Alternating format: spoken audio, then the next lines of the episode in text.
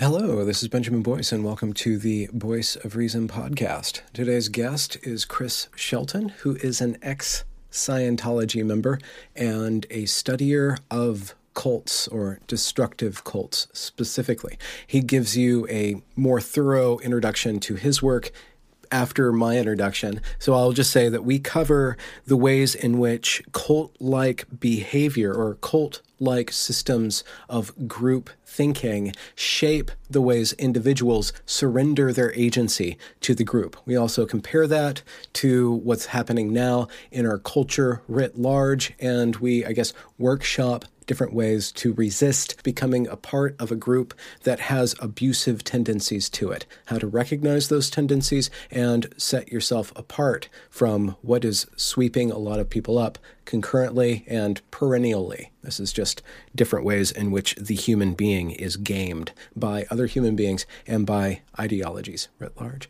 This is a very wide ranging, very informative conversation, so let's get right to it. Here's Chris Shelton. Hi, good to meet you. Great to meet you too, Chris. I just finished watching the first four videos in your Evergreen series. Holy shit, man. How do you feel? Fuck. Let's talk about your emotions. Oh my god. right? I could download for a while. Let me tell you a little bit about myself. so please, please do. Introduce one another here. Okay, yeah. I um I'm 50 years old. I am a I was born and raised in California. Um I What part? Uh, Southern California, mostly, and Central. Um, I grew up in Pasadena, California. Um, my dad was in the Navy. My mom was a nurse. They got involved with the Church of Scientology when I was two years old. So um, my entire, and they stayed Scientologists my entire childhood until I left home. So my entire childhood was Scientology. So that was my religious background, and it was a cult and I didn't know. They didn't know. We weren't, you know, they were at a they were um, the, Scientology is a complex thing. I can't really, you know, simply explain it except to say that they were at the public level and they worked for the organization at a low level organization like a public facing sort of place in Pasadena um, through the 70s into you know into the early 80s and then they left the church uh, working for the church in the in like 1981 or two or something. I was just a little kid growing up, you know, going to public school, doing my thing. And um, then at a high school, we moved up to Santa Bar- uh, near Santa Barbara to a place called Santa Maria, and um, the closest church then was in Santa Barbara. So when I was a sophomore in high school, I started doing um, well between sophomore and junior year. I started doing classes at the church myself so now it became not just a, a thing my parents did or a belief that we had, but now I was taking part in it. And um, and I was all in. And when I finished high school, when I was 17, I started working for the church in Santa Barbara. And that was a contracted staff position. Um, it's a volunteer status legally, so you don't have to get paid anything. You are a religious volunteer. They've got things. It's a very, very crafted, very structured uh, cult. Very, very structured. Um, okay, so then when I was, I, and I worked for the church in Santa Barbara for eight years. And then when I was 25 years old, I went out of the frying pan into the fire by joining the Sea Organization, which is the highest okay. level Okay, and that's SEA organization. It's a paramilitary, paranaval outfit.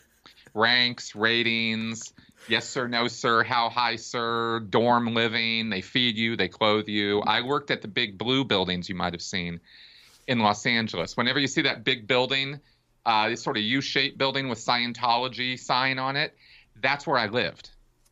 That that building is where we all sleep. that's where all the dorms and the rooms are. And I did that for another 17 years. So I was full time, flat out, doing nothing but Scientology for 17 years. And I'd already been working full time in Santa Barbara. I had a full time job outside the church to pay my bills. And then I was working 40 hours at the church. Hmm. Volunteer, pretty much. I mean, the most I got paid, you get paid every week. And as a church staff member, volunteer, the highest I ever made in one week, I think, was about 200 bucks. Uh, mostly it was five bucks, 10 bucks, 20 bucks, like if anything at all. That was the pay. So it wasn't about having a job, it was about saving the world. Yeah. And yeah. joining the Sea Org, you get 50 bucks a week. But your food's paid for, they feed you, they clothe you, you know, you're you don't have to, you know, you got communal showers, communal bathrooms. You're working on the base all the time. So all your physical needs are kind of taken care of in a not in a great way. You know, the eggs are runny, the food sucks, but you know, you're you're you're living the dream of saving the world. And I did that for 17 years, and then I finally, through a series of events, it took it was about a 10 year process for me to wake up. Right, a series okay. of events okay. happened um, while I was in the Sea organization. I worked. Um, the Sea Org is the upper level, so you have the the public the staff members, like the Santa Barbara staff, the city level churches, and then you have the Sea Org, which manages all of it, runs all of it, delivers all the confidential stuff, you know, the Xenu story, all that stuff you might have heard about. All that is Sea Org level stuff that we we delivered, right? So, um, so it was a pretty intense life I had. 25 years working for the Church of Scientology, and I got out in at the end of 2012, I left the Sea organization officially. I, I, went through the channels, and then I got on the internet. And um, one thing about the Sea organization about Scientology is that their their methods of control are very effective. And I can model it for you. We can break all that down. But I'll just say right now that the self policing mechanisms that there are installed are um, very effective. You don't look on the internet. You don't go looking for anti Scientology information. You've been very carefully indoctrinated not to. And you definitely know the power of indoctrination, so you know how powerful that can be. Versus education, I use the word very advisedly uh, indoctrination versus education. So, um, so I got out in 2013, went down the internet rabbit hole, found out all the things I had not known not learned about that L. Ron Hubbard's life was a total lie. They have this complete biography of him within the church that is not connected with reality in hardly any way. Um, I found out he was a bigamist. I found out he failed college. I found out he never had any war wounds. And he claimed the big claim to fame with Dianetics and Scientology was Hubbard used it to cure himself of his war wounds. And it was that claim that is the fundamental basis of believing that Dianetics and Scientology will work.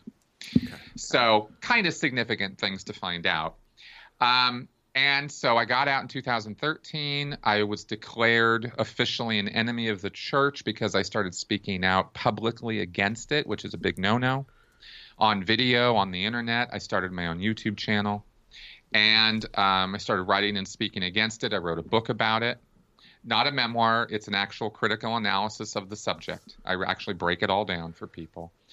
Who L. Ron Hubbard was, the tax exemption, the practices, the beliefs, all of it. It's all in my book. And uh, and then I've been speaking out ever since. And since and that the subjects that I've talked about have have widened. You know, at first it was just Scientology then it kind of got into like Je- Jehovah's Witnesses and the and the uh, Mormons and you know other cults, and I started hooking up with ex with with survivors of these groups mm-hmm. uh, who were similar to me, who had started their own YouTube channels, and we started collaborating and doing work together. I do a uh, we have a regular series on my podcast where we'll uh, the three apostates which is me, a former Mormon and a former Jehovah's Witness, and we compare and contrast, you know, worldviews and and what's going on now, and you know how the church deals with sexuality or education or you know holidays or whatever. We talk about that stuff, um, and that's just one of many, many, many uh, series and podcasts and stuff I've done. I've produced hundreds of videos, so. Um, so it's now my interests are far beyond Scientology. Um, I, you know, that's how I built an audience, but now I'm kind of taking that audience off to, you know, neuroscience, psychology, sociology. Like I've I've interviewed professionals. I have a lot of friends. I built up this little network of of professional people that I get on my show to talk about this stuff. Um, psychologists, cult therapists, you know, cult uh, re-education specialists, stuff like that and uh, and it's been quite a journey. And I've basically been documenting my own recovery, and reassimilation into the real world, you know, hmm. and that whole process. And that's what my channel has basically been. And uh, so that's me. That's that's can who I, I am. Can I ask you a difficult question? Maybe it's easy. Yeah, yeah. I'll let you decide the difficulty of this. sure, fire away. How do you think knowledge operates outside of a cult? You say you're, you're interviewing psychologists and uh, neuroscientists, and uh, is there a different way that knowledge and communication operate outside of a cult that will let us know when we are passing into like some sort of cult uh, organization? Yeah, there, there are very specific red flags.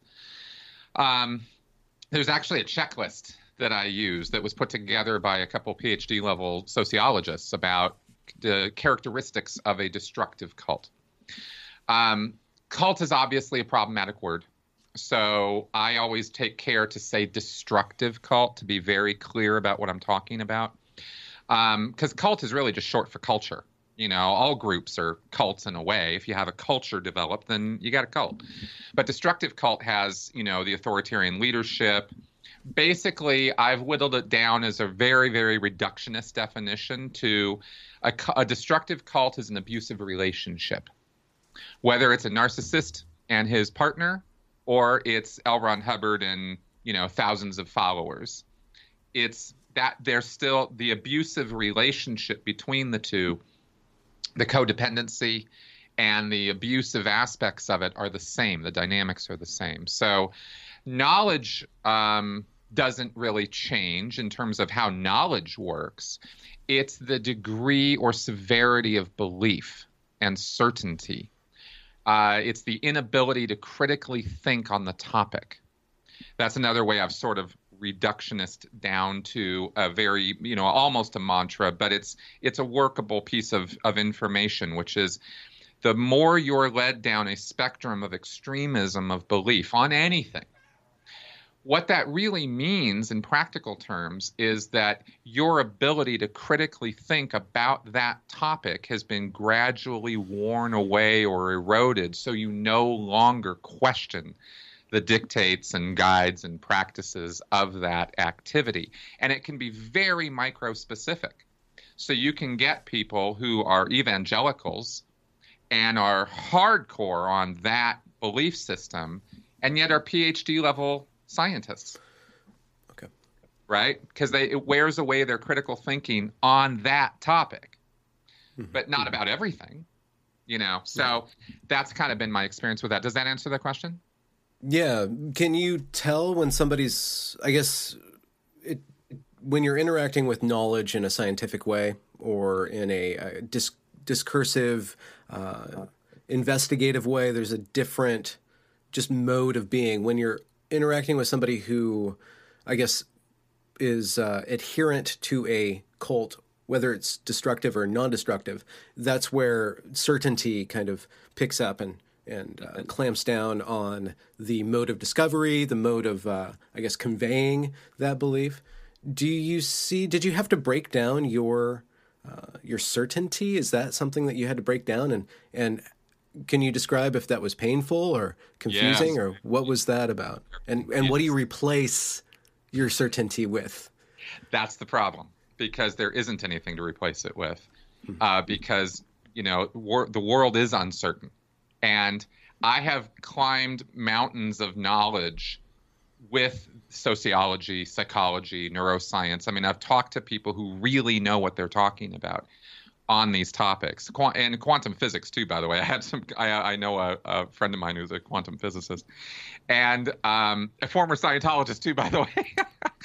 And um, uh, and what you find what what i was very what what i struggled with what was a very very very difficult process for me was was learning to accept uncertainty um, you know, as a second generation Scientologist, uh, I never had, nobody ever asked me if I wanted to believe these things. I, I was raised to believe these things. Same way Christians is, you know, Muslims, etc. I mean, it, you, when you're raised in the household, it's not a matter of, you know, anybody ever asked you to think critically about this stuff. So I never had any other idea than that we are spiritual entities and we have lived you know, nearly infinite time into the past through past lives, and we will live forever. We can't die as as entities, right? And we're just going to keep when we're just stuck in this endless repetition of life after life after life. And Scientology, it was presented to me very young as the only road out of that trap, that prison that we all live in. So, um, so I never ever had the idea that there was some other reality to life until I became much older and started thinking about other ideas. So that's indoctrination, right? And that's one of the reasons why I talk about, you know, I, th- I think religious indoctrination in the young is is almost tantamount to child abuse in some ways because you're you're installing ideas that these children cannot think critically about, and these are not truth ideas. These are not these are faith based ideas, right? So um, so I have a little bit of a problem with that. But mm-hmm. the certainty question, getting back to that, that was probably the most difficult part of the of the the recovery process for me, was getting to a place where I was okay with not having that level of certainty, and I was very sure as a Scientologist that I had all the answers to life because I was told I did repetitively. I mean, there's it's this is a this is very very much a, a message of Scientology. In fact, in 1954, L. Ron Hubbard called Scientology the science of certainty. Oh, okay. At least right? he was upfront about that. Yes, he was not. He he was very bold in his claims, and um, I mean, he was making claims about you know Dianetics and Scientology curing cancer and leukemia and bad eyesight and all kinds of things. So that certainty was created a kind of narcissism, a kind of arrogance uh, in my worldview. It does that with people. That's what sci- that's one of the products of Scientology or cults in general. Really, is they kind of create a narcissistic sort of attitude that you know everything there is to know that's important. And that certainty that you have is every you know is that everyone else just needs to get on board with this and then everything will be fine and I think that translates quite well to the uh, critical race theory and critical theories that are being taught in universities these days. Is they're being taught this victimology that they are this way, that society is this way, that these power structures exist and they will always exist, and there's nothing you can do about it. And you're very carefully indoctrinated that they are victims and always will be victims and that there are victimizers, and those victimizers will always be victimizers. They can't help it, even if they say they don't want to be. They are. You know, it's like it's this really crazy sort of extremist belief set, and uh, that's what I recognize in it, and go, I need to push back against that. That's mm-hmm, wrong. Mm-hmm. It's, you know, it's it's not it's not right to cultivate being a victim. I am a victim of an oppressive system. I was trafficked. I, I was a slave and I, and I don't use those words in a hyperbolic sense. I could give you all the details of it. I've I've laid it out in my channel in detail. Um, but that is what happened to me as a Scientologist, as a Sea Org member. It wasn't just a matter of I needed to believe some things. I was physically sequestered, physically imprisoned, physically um, abused. So, so I, I understand what systemic problems look like. I understand what it is to live under the yoke of a suppressive, oppressive system that doesn't care about what you have to say about it. And no one in the group cares about what you think. You have to conform, right? I have I have been all the way down that rabbit hole. The only way I could have had it worse is if I'd ended up in a you know in a North Korean or Chinese re-education camp where they physically would have beat me into it. I, I you know everything that happened to me was mostly psychological, but sleep deprivation, food deprivation, and peer pressure are powerful tools mm-hmm. in that in that tool set. You know. I had a little bit of a hard time watching these, you know, these black students talk about being oppressed while they're eating pizza you know that was like a bit much to me when i've actually lived it you know what i mean so i i i, I I have to. I have a. I, have, I, I don't have a lot of patience for that kind of thing, you know. Um, but that's where I'm coming from. Bringing up what's happening now, and from my experience, I watched the Evergreen State College indoctrinate the students, and then the students act out this belief system to its final uh, apotheosis or its zenith by which I mean, what does it become when everybody believes it and follows it through to the end? What it mm-hmm. does is establish a racial hierarchy. Mm-hmm. It takes the racial hierarchy that everybody believes, where white people are on top, and it inverts it. Where now white people are servants, going around handing out water, sitting in the back, standing up, going to the front of the line, doing everything that they're told. And then there's this struggle section, struggle session aspect of it, where you take the authority and you grind them down, and you grind them down, and you grind them down. Exactly. It doesn't do anything productive except for extract demands and resources from the power structure in order to uh, ultimately to, I guess, right or, or give reparations to past struggles. Right. But now I'm seeing across the board, across America, institution after institution, public education, uh, private companies, they're all now adopting the core tenets. They're all now beginning to teach Robin DiAngelo and anti-racism, and Right. and people don't see the end of it. They don't see where this leads. They're just presented with this fact that racism is everywhere, that white people are inherently racist and privileged, and that everybody who's not white is a victim. And what do you do with that? Uh, you don't. You don't even know what to do with it. You just you just stew in it, and you perform these meditations, I guess, on your privilege, and you contemplate it, and then you apologize, and you. eh, But the next step, once everybody's on board of, with this, is is the uh, is the shuffling around of resources based on race. Is the uh, what? What do you? So my question is, The ultimate racist structuring. it's in a complete. of, in the name of, of eradicating racism, they are establishing structures that ensure nothing but a racist society. And my question is, how do we inoculate people against this? Like, what are some of the Yeah. tools that people can enter into? And, and I guess doubt is one of the tools that I'm using right now. I'm just performing doubt. I'm just taking it and I'm questioning it. Because I know inside of these seminars, you're not allowed to question, especially if you're white. You're told directly, do not question this. You, Yep. if if you have any discomfort, it's actually dis- defensiveness. It's your racism exerting itself. That's right. It's very circular logic, right? There's no out. There's double binds. They're called double binds. They're everywhere throughout this material. They're very carefully crafted to be that way, by the way. There's no way that's an accident. The- These people have figured this out. Now, I don't mean that they're twirling their mustache and, you know, in smoke-filled rooms or something. It's just the way the the thinking works. You know, people ask all the time about whether cult leaders um, all, you know, sort of read the same playbook or something.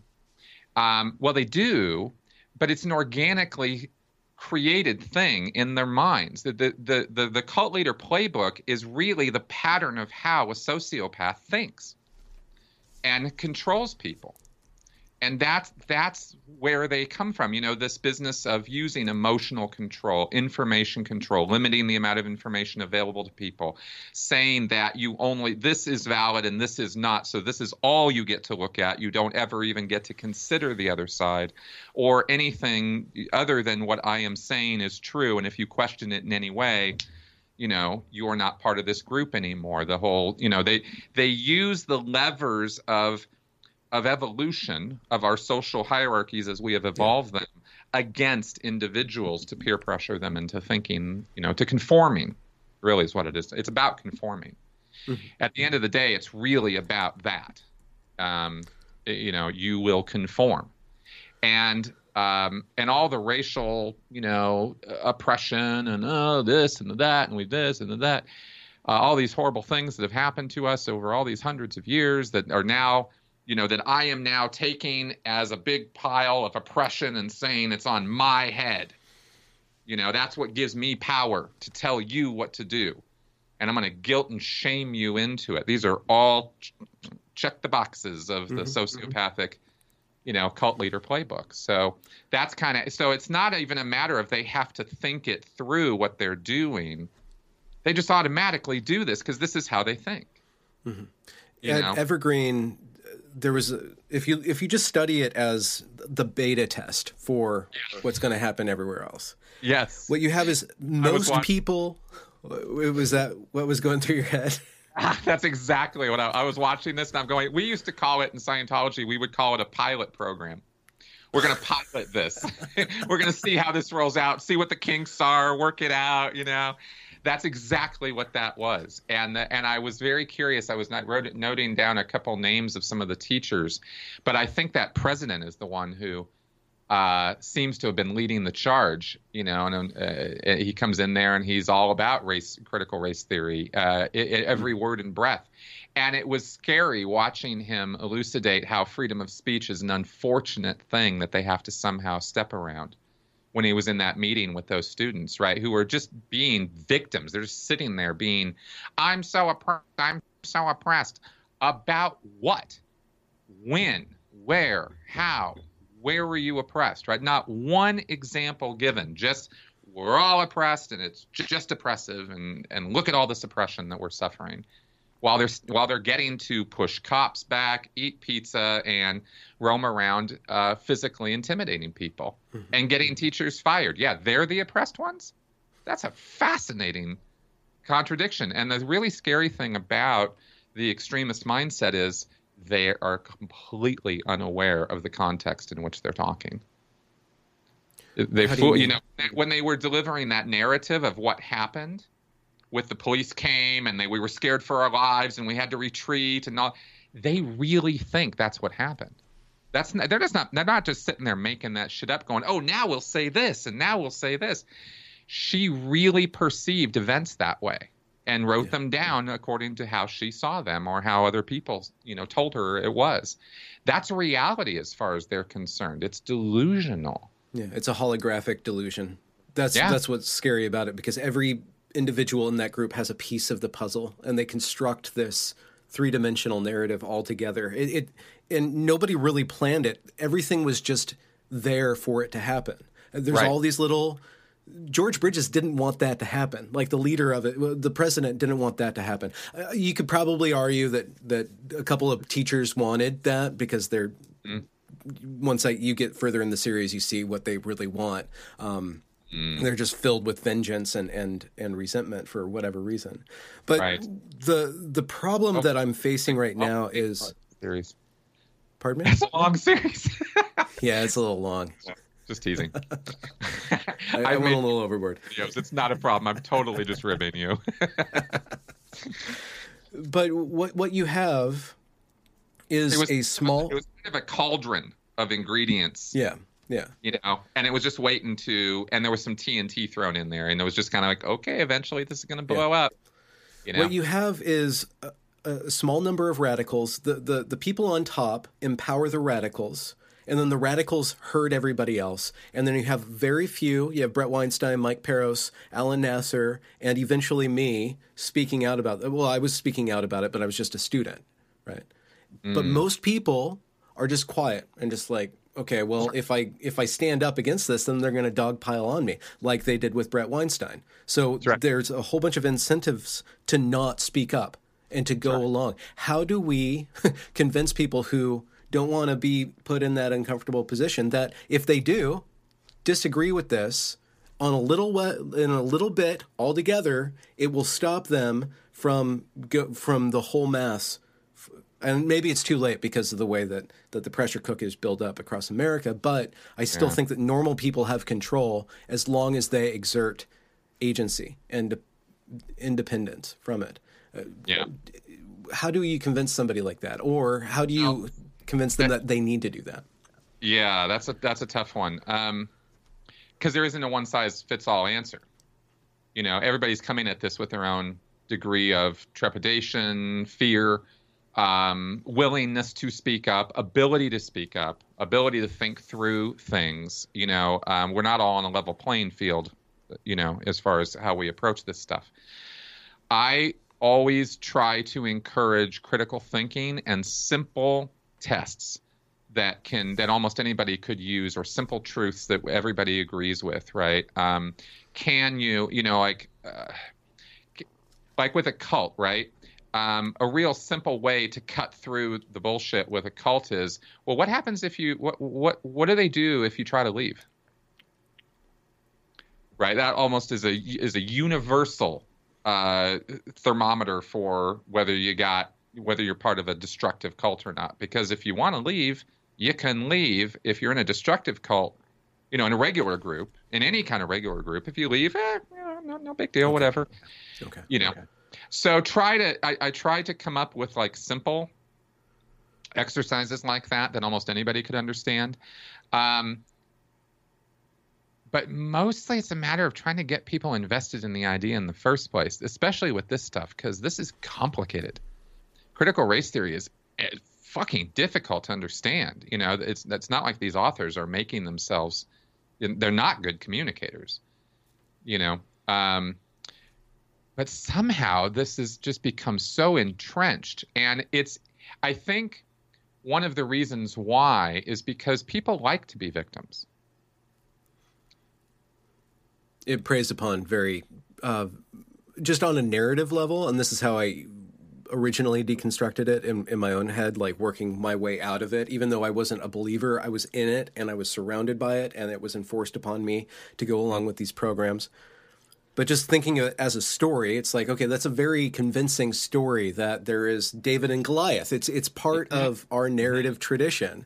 But exactly. it, but it doesn't allow David to it it it um it denies David the ability to recognize the Goliath that he becomes, right? So you, you have a David Goliath thing, and then all of a sudden you have a Goliath that's just turning everybody into its its fodder. That's what happens at the Evergreen State College. That's what happens with this way of thinking, where you you you foist upon this individual the status of victim. What are their what's the possibility for them to act out? What are the different characters that can can come about if you're a victim. You you become uh, some sort of venge, vengeful Batman, like going around like taking vengeance upon the city uh, for taking your parents away. Um, you become apathetic and uh, I don't know the polite way of saying it, but you just become uh, just a some sort of worm on society, just feeding up, uh, just eating up society because it owes you all of mm-hmm. this stuff. There's just different sorts of character traits that that become pronounced, and they're not healthy if you if you run them all the way down the road. No, it's it's an imbalanced narrative. Very much so. I look this. I look at this whole thing very similar to the communist revolution. Um, now I'm not a, I'm not a, you know I love history, but I, I don't know all the details of all these things, right? Yeah, um, yeah.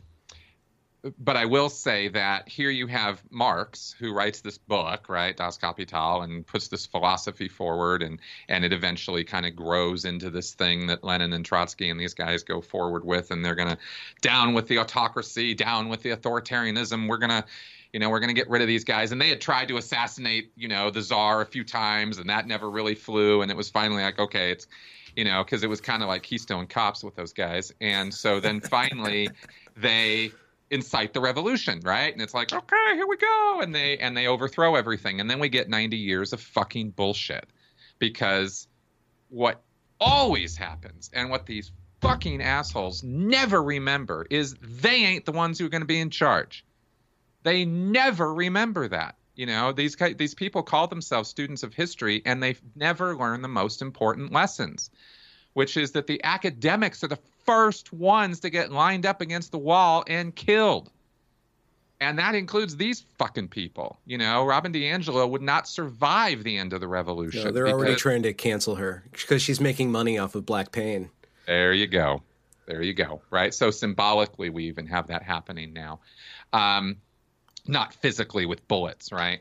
But mm-hmm. it's it, it happened. This isn't you know the Maoist revolution, Pol Pot. I mean, we see this, right? This is all based on you you you you you come up with this intellect. The intellectuals go, hey, this kind of stuff's kind of bullshit. All this authoritarian stuff. Maybe we should push back against some of this and then they come up with some half-baked ideas that make sense in some ways and don't make sense in other ways but they they're pushing back against the system they're living in which is an authoritarian system i mean it's not like the czars were great people and it's not like russia was flourishing under them you know but it was better than what came mm-hmm. and that's mm. and that's always the way it goes same cuba you know same things it's like yeah there was some oppressive shit going on there always is but the pushback against it, you know, the, the when the solution becomes, you know, the new problem, is always how it goes. And so that's how I mm-hmm. Mm-hmm. that's how I kind of see what's happening with all this. Is here's a base on which some really stupid fucking people who can't think with unintended consequences put together and said, well, the, you know, postmodernism, right? The Enlightenment didn't work, and we still have slavery, and we still have this, and we still have that. So it's all bad, and we just have to tear it all down. And that's really, as far as I can tell, the the fundamental bedrock basis of the of the entire philosophy is none of this shit's working, so let's just deconstruct the whole thing and, and start again. Yeah. yeah. I even see the point. I mean, I would I would very clearly argue and have for the deconstruction of Scientology it's a bad system from top to bottom. You know, yeah. I get it. I get where that viewpoint comes from. Um, I don't think that anymore. Now I'm kind of like, well, all right, whatever. You know, people are going to believe whatever they're going to believe. Um, yeah. But it's the it's the it's the you know how do you prevent that cycle of history is kind of the point I'm making. How do you mm-hmm. you know how do you, it's beyond any individual. We can't. You know, we're caught up in forces with sociology that are way beyond any one of us. So all we can really do at this point, and what I've really reconciled myself to, because I was on a save the world kick. Yeah. The reason I was in Scientology, the, the the the the bedrock fundamental that I bought into with Scientology was that as bad as it got, as trafficked as I got, as abused as I got, and I knew I was being abused while it was happening. It wasn't like I, you know, was like, "Thank you, sir. May I have another?" I hated it, but I was saving the world. So who saves the world without some sacrifice? No one. You got to sacrifice. You got to give up the movies. You got to give up the time off. You got to give up the good food, the good life. I used to literally fantasize about steak dinners. like that's where I was at, right? like steak dinners to me were the ultimate expression of a good time. You know, that's how I used to that's how I used to be when I was, you know, eating my runny eggs. So, um, so any you know so so saving the world is like forget it. That's that's just another control mantra. That's just another thought stopping cliche. No one's okay. saving the world. The world doesn't need saving. Instead we as individuals have to stand up for our individual rights and encourage others to do the same. And at the end of the day that's pretty much all we can do. When you have when you increase the stakes so high where you're saving the world yeah. against in this in this instance against racism yeah, and, that's what the we're going to end racism. Yep. Like, okay. Good luck with that. But it, it, why would you say no? Like, okay, let's do it. Let's go. Let's go forward. Right. Um, and then you then you turn up the pressure.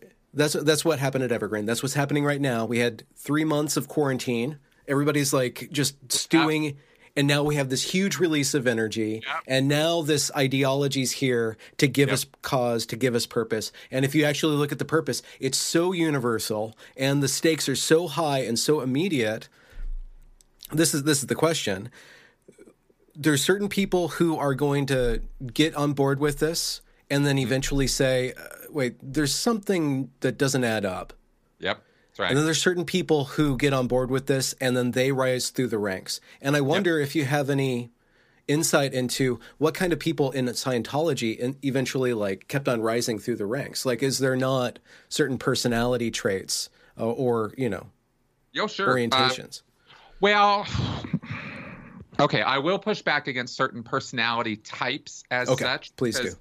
Because psychology, we ain't that good yet we don't have it figured out. I can't talk intelligently about personality types. We don't even what what is personality? What does that even mean, right? I mean, you start get, diving into some of these concepts and you find out it's just air. So, you know, so I will push back on that. But what I will say is that there are for whatever reason maybe maybe it has to do with background or education or, you know, in the case of racism, certainly culture um, socioeconomic status, I think, has a lot to do with it because what I think the real problem in America is classism, not racism. Um, but um, that make people more susceptible to believing in their victimhood. And then what happens is you start getting social status for it. And then you realize maybe unconsciously, maybe consciously. I think, in fact, that's the difference between the sociopath and the regular person is that the sociopath has a conscious understanding that this is happening and they proceed anyway. Whereas the the the person who's not a sociopath, who has empathy, who can understand and wants tolerance and compassion for other people, doesn't necessarily have this as a calculated effort. But the path they both go on is using that victimhood to gain more status and more status and control over others so that they don't feel like they have to that they are a victim anymore now they get to be the oppressor and they start cherishing that role and that's the flip right? Mm-hmm. that's where and there's a flip there. And um, and like i said sometimes they're not even aware of it. That you know they're so caught up in the movement. I was. I didn't think i was oppressing people as a sea org member. Goddamn right i was. I was doing horrible things to people. You know in the name of saving the world in the name of getting their ethics in. We were really big on on ethics as a term. That was a control term in Scientology. You could control behavior by calling people ethical or unethical. Yes. That was kind of the, the control point, right? Your ethics are out.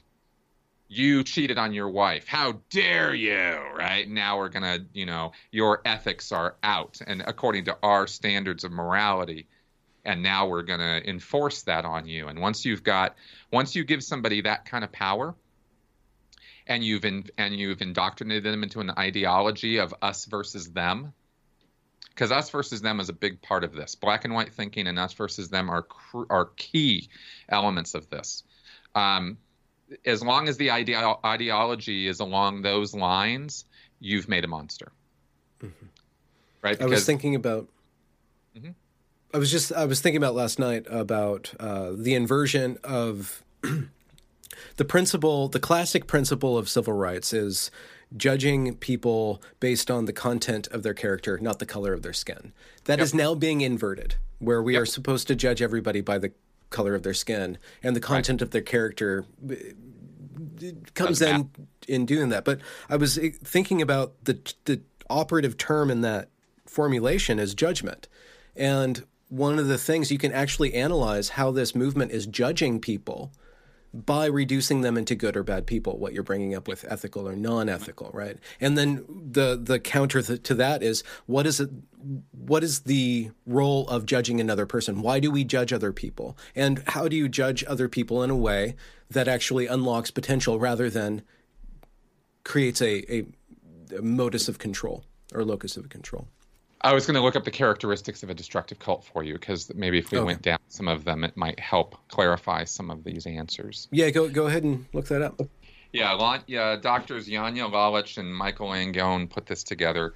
Um, Michael Langone is the head of the International Cultic Studies Association, which is an international group of academics, scholars, therapists who uh, work on cult education and cult recovery efforts. They do workshops and conferences and stuff like that. A lot of books and papers written on this stuff. And Lalich is a um, cult survivor, uh, political cult, not a religious cult. And um, it's amazing where cults show up, by the way. Martial arts dojos, sports clubs. They, it, mm. the, it, it's it's not all just religious. Wherever particular people congregate. Basically, yeah, because like I said, it's an abusive relationship. Yeah. So if you get a, you know, you get an abuser, you get a narcissist, and you get his followers. Mm-hmm. That's all you need. Mm-hmm. Um, okay, so in terms of cult patterns, um, let me answer the last question you asked first, though, because I feel like that's hanging a little bit. What was what exactly was your question? Well, I was just thinking about the proper way to judge somebody.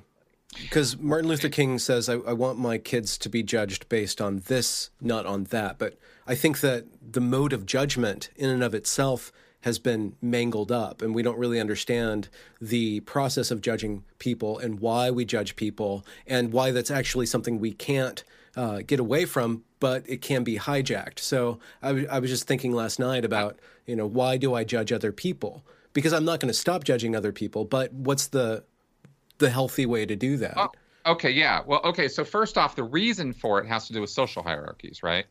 Um, I mean, those are not they are artificial constructs in a way, but they're built into us to do it. We can't help it. We're never going to be able to help it. We always line up based on whatever it is we've been taught is important. So if skin color is taught to you as the important thing, then that's how you're going to line people up.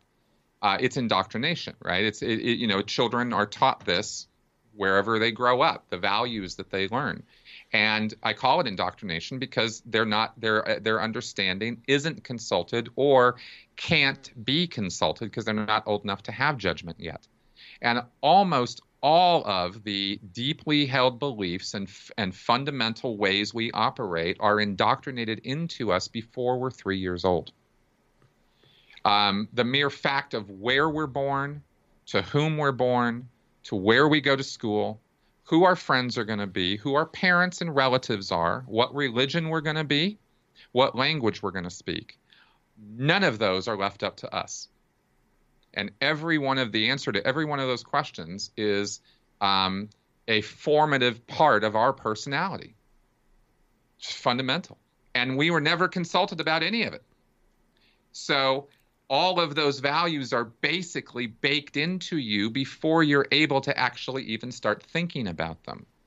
So, you know, when you talk about, you know, how do we come to decisions about things? Well, that it it, it varies based on all those factors. Mm-hmm.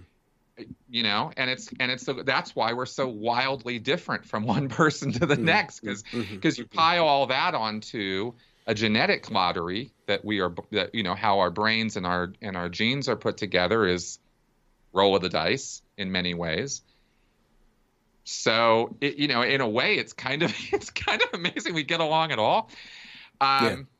but there's okay. an ethical and an okay, a, a, productive and a non-productive way of evaluating other people, of establishing hierarchies. The postmodernist uh, I, I, think of them as the postmodern Sith because I think there's a good postmodernism and a bad postmodernism. Yes. But they their constant rally cry is we're going to dismantle systems of power. We're going to dismantle systems of power. We're going to dismantle systems of power. And uh, okay, well, yeah, but you're just going to institute another system of power. And how do you institute a good system of hierarchy? What is the proper basis of that? That's, that? that's the key question. And um, the thing is that I, I was talking about this the other day on a live stream is there is no such thing as a perfect human system.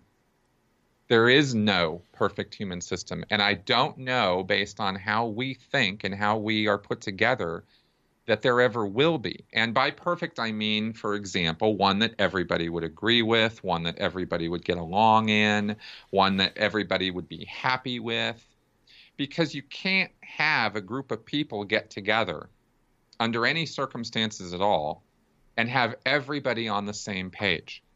Because the moment you do, you got a cult.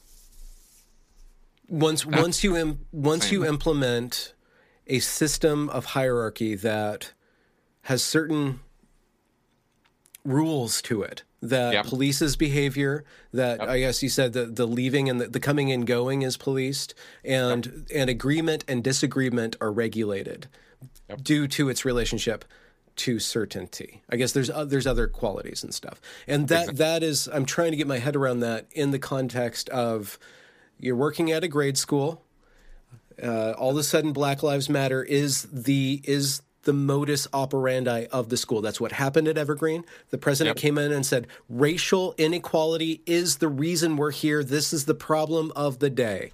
And then, yep. okay, if that, then here's anti anti racist work. And anti racist work says everybody's racist. There's no way around it. And white mm-hmm. people are more racist than other people. And this, mm-hmm. and you cannot question it. And even if you do question it, it's because of your racism. Everything re- revolves around that. It's a whole. So, it's a circular logic. It's it, a circular it logic. Questions you can't get out of the system.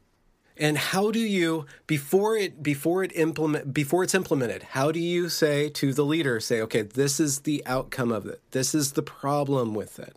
This right. these are and and and and reserve. Okay, if we want to go down the road of equality, here's an alternative. I don't have the alternative they they have developed a very good problem solution set. I don't have an alternative yet.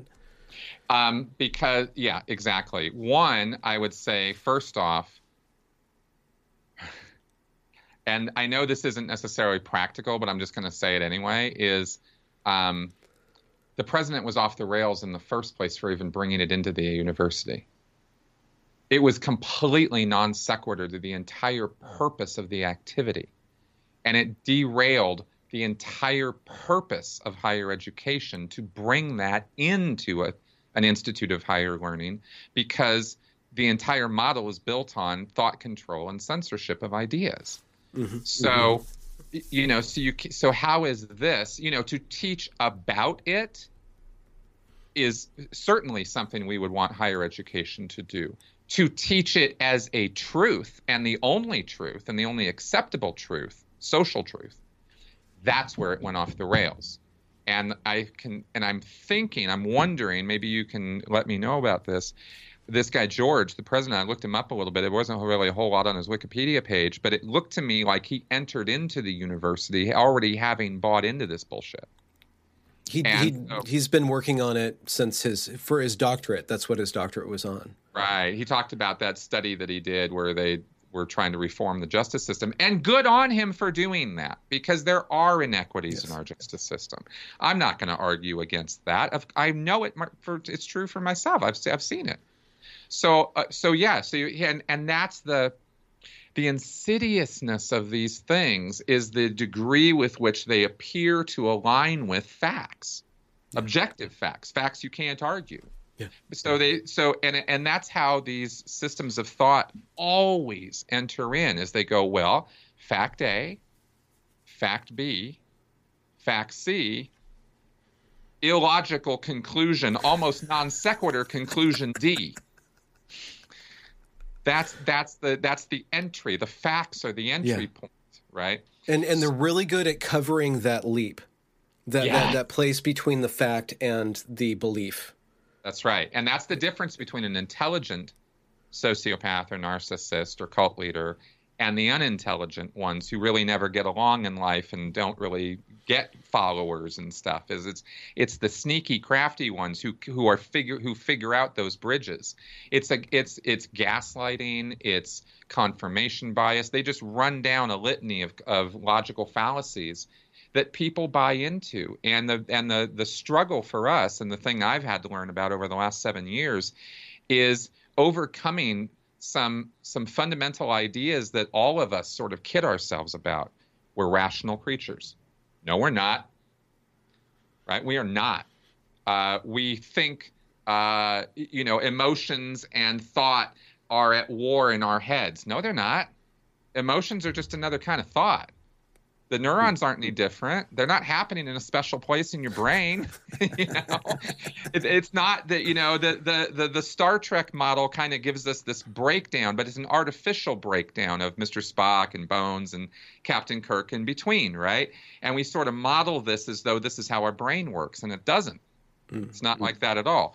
So we are able to be ramped up into fight or flight Yep. And and and then in that mode where where yeah. where the frontal lobes are not yeah. the part of the brain that are operating, we buy into bullshit. Yeah. Okay. Yeah. You know? That's exactly what's happening on a massive scale. Everybody's been ramped up all of a That's, sudden. And and exactly. that just shuts down critical shuts down critical thought. right. And it incentivizes shut uh, shutting down people who exhibit critical thought. And exactly. that we're we're seeing one person right. after another fired and and and right. and pushed out of their jobs, which right. is. And the which, only the only solution is a one-on-one. That's why you know I wish somebody had hit, had sat George down before any of this shit had happened, and said, "Let's walk through the unintended consequences okay. of some yeah. of this, shall we?" Okay. Yeah you know and and actually because then you have then you are engaging somebody when their frontal lobes are still going and if you can't See, here's when you know you're talking to a cult member, right? Or somebody who has gone down a cult thinking rabbit hole or extremism or whatever word you want to use. Mm. They can't respond rationally to what you're saying. They can't mm-hmm. chill themselves out on the topic under hand, under discussion. Yeah. They're constantly in this. You know, you saw that with those girls, the black girls, the one especially. Fuck him, fuck all his students, fuck over, fuck Bret Weinstein. It was just like, you're never going to reason with her. Yeah. She's yeah. off in some delusional fairy tale land of ex- of existence. She's not seeing you. She's not hearing the words you're saying. This is um, this perception thing is real important too. You know about that, right? That people don't see what's in front of them; they see what they think they're going to see.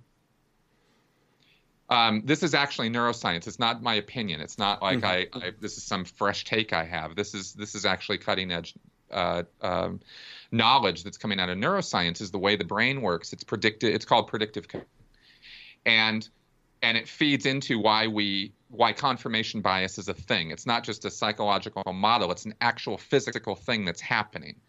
Your brain doesn't perceive and then feed you the information and then you think about it you know and go oh here's what's happening. Here's you know there's an apple on the table in front of me right? You, that's it's that's not how it works. What, what how it works is you go through life using your past experiences to predict what's going to be in front of you. And most of the time you're right because you've been in the rooms you've you know you've been in your house you know what it looks like you know you familiarize yourself with places and stuff. So you're constantly predicting what's going to be what you're going to see, what you're going to hear, and what you're going to taste, etc. And um, you know that little shock you get when you run into a wall or you or you hear something uh, unexpectedly and you're like, "Whoa!" and you and it almost feels like a little shock. That's the that's the that's the moment when your brain realizes it has not predicted properly and it's actually newly processing the information it's receiving and you're like oh it wakes you up, right? You're like, ah, that's that process. That's a physical process. So she's not hearing you. She's hearing what she thinks you're saying. Yeah. Right? This is a really, really important part. I, I don't think I've really gotten this across to too many people as like the, the level of importance of it, but it's it's super important to understanding why people don't hear you or don't see you or don't respond to you in odd ways. It's because they are already sure and remember about what we were saying about certainty. Yeah, yeah. The cult indoctrination makes it so that they're less and less willing to reevaluate what they're hearing and seeing because they already know what you're going to say. They already yeah. know yeah. who you are. They already know everything about you. They don't have to listen to you. I don't have to listen to Bret Weinstein. Fuck that guy. Yeah. He's a racist. His emails proved it. You know, you read into these emails. I, I'd like to see the whole email chain there wasn't anything racist in there. No. But but these guys are so indoctrinated into everything's racist. You know, it was like yeah. Anita Sarkeesian yeah. years ago. Everything's sexist. Everything's you know, it's just like Well, here's here's a question for you, and maybe you can draw on your your personal experience, um, but also your learned experience from other people. Yeah. Is that there's a there's a sunk cost yeah, fallacy valid. going on where and and it's tied to their status that if they do see the problems with this what yep. they've bought into uh, then yep. they're going to lose face right and i've been like thinking about this for a few years it's like okay eventually eventually these i was used i i used to call them social justice warriors but now it's just american citizens because everybody's a social justice warrior. right. So eventually they're going to be confronted by uh, such a strong amount of cognitive dissonance or whatever. Yep. And they're going to have to go down that uncomfortable path of of just admitting their shame. But there there's got to be a middle ground where you can just ease people in or or you just let them fall. Right? Like how do you how do you uh, give them a little bit of wiggle room to think through things without having to defend their status, having to defend their world? Oh yeah, you have to talk about it in third person. You always have you you avoid personal pronouns for one, right? It's not about you. Okay, yes. if you want to convince somebody, if you want to convince a Scientologist that they're in a cult, you educate them about how the JWs are a cult. You see what I mean? Okay. You you make it non-threatening. Okay. Uh, this is super important because uh, that's again it's it's it's it's taking great care to avoid their fight or flight kicking in. If you make them feel defensive, their fight or flight kicks in. If you make them put if you put them on the spot, if you ask them challenging questions to them. Uh, yeah. Right? Yeah, exactly. You know, so it's it's it's uh, it, they're going to double down, triple down, quadruple down, and after they've quadrupled down, you know, again, this has to do with biology. You know, neural pathways are being literally strengthened by doing that. That's what habits are. So Uh, that's what, how we. What do you mean? So they're, they're habituated to just to not accept any criticism whatsoever at any Yeah. level. Yeah, exactly. You you can get a person. Extremism is a thought process that is unimpeded by any doubts or uncertainties. Right? So it's it's kind of a mainline highway that's been built in your brain through repetition. This is why thought stopping cliches and mantras are so important to cult indoctrination. You keep repeating the same pieces of information over and over and over again. It's literally making it's it's drawing highways in in your brain. Mm-hmm. Mm-hmm. So you so the only way to overcome that is to is to rewrite that that neuro, neuro, neurology, right? And the only way to do that is the guy has to the way I used to the way I put it is they build a thought fortress. We all have them. We all have our deeply held beliefs. We have our thought fortress. You're never ever going to change somebody's mind by battering at the walls. You can't, a frontal assault will hardly ever tear down those walls. If it's a strong enough assault over a long enough period of time, you'll break through those walls. But we call that torture. Yeah. Right? So And brainwashing, yeah. do that. we don't want that. Yeah. We want so so what you have to do is you have to get the person to invite you in.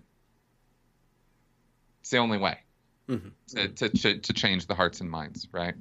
So and you and the only way you'll get invited in is if you're considered at least not an enemy, maybe not a friend, but you can't be an enemy. You don't invite enemies into your home, right? Um, you, what you said earlier reminded me of the Upton Sinclair quote. It's difficult to get a man to, to understand something when his salary depends on his not understanding it, Mm-hmm. Mm-hmm. right? Same thought, right? The whole confirmation bias Mm-hmm. thing. You, Um, you made but- me think of that um, on on Twitter and on social media when somebody says a statement that's out there. You know, like one of these statements that's out there. Somebody will come along and say, repeating it doesn't make it true. Yep. But that's not. It's actually That repeating it does make it real. Yes, repeating it does. does make it real. So, uh, to- for an example, we don't have to go down this path, but trans women are women, trans women are women, trans women are women. The people just repeat it. And then when somebody says something against that, like J.K. Rowling did, like, no, women are women, trans women are trans women, they, it's like, no, that's not real. You, you, you are wrong. You That's were right. wrong. You were wrong, and we are going to push you out, and we're going to slam you down. And no matter Yep. what you say, we're going to burn your books or scribble your name off the books because we love the books so much. That's, what right. one opinion writer even said that that J.K. Rowling should stop writing now. So a writer told another writer to stop writing. Right. And they don't even see the ridiculousness of what they're saying. Yeah. Right? To them, it makes total sense. I used to rail against psychiatry. Mm. Scientology has a huge problem with psychiatry. Why? Huge. Because Hubbard was knocking the competition. uh, no, in 19 and, and in all fairness, in 1950, when Hubbard came up with Dianetics and Scientology 70 years ago, psychiatry was very different, and it was barbaric. There's no there's no other words for it. You know, transorbital lobotomies, lobotomies. You know, they were ripping people apart. I mean, so- 1950 psychiatrists were still wearing lab coats. You know, I mean, it was it was bad, and they were butchers. And uh, and he and he did and he definitely had points in speaking up against it.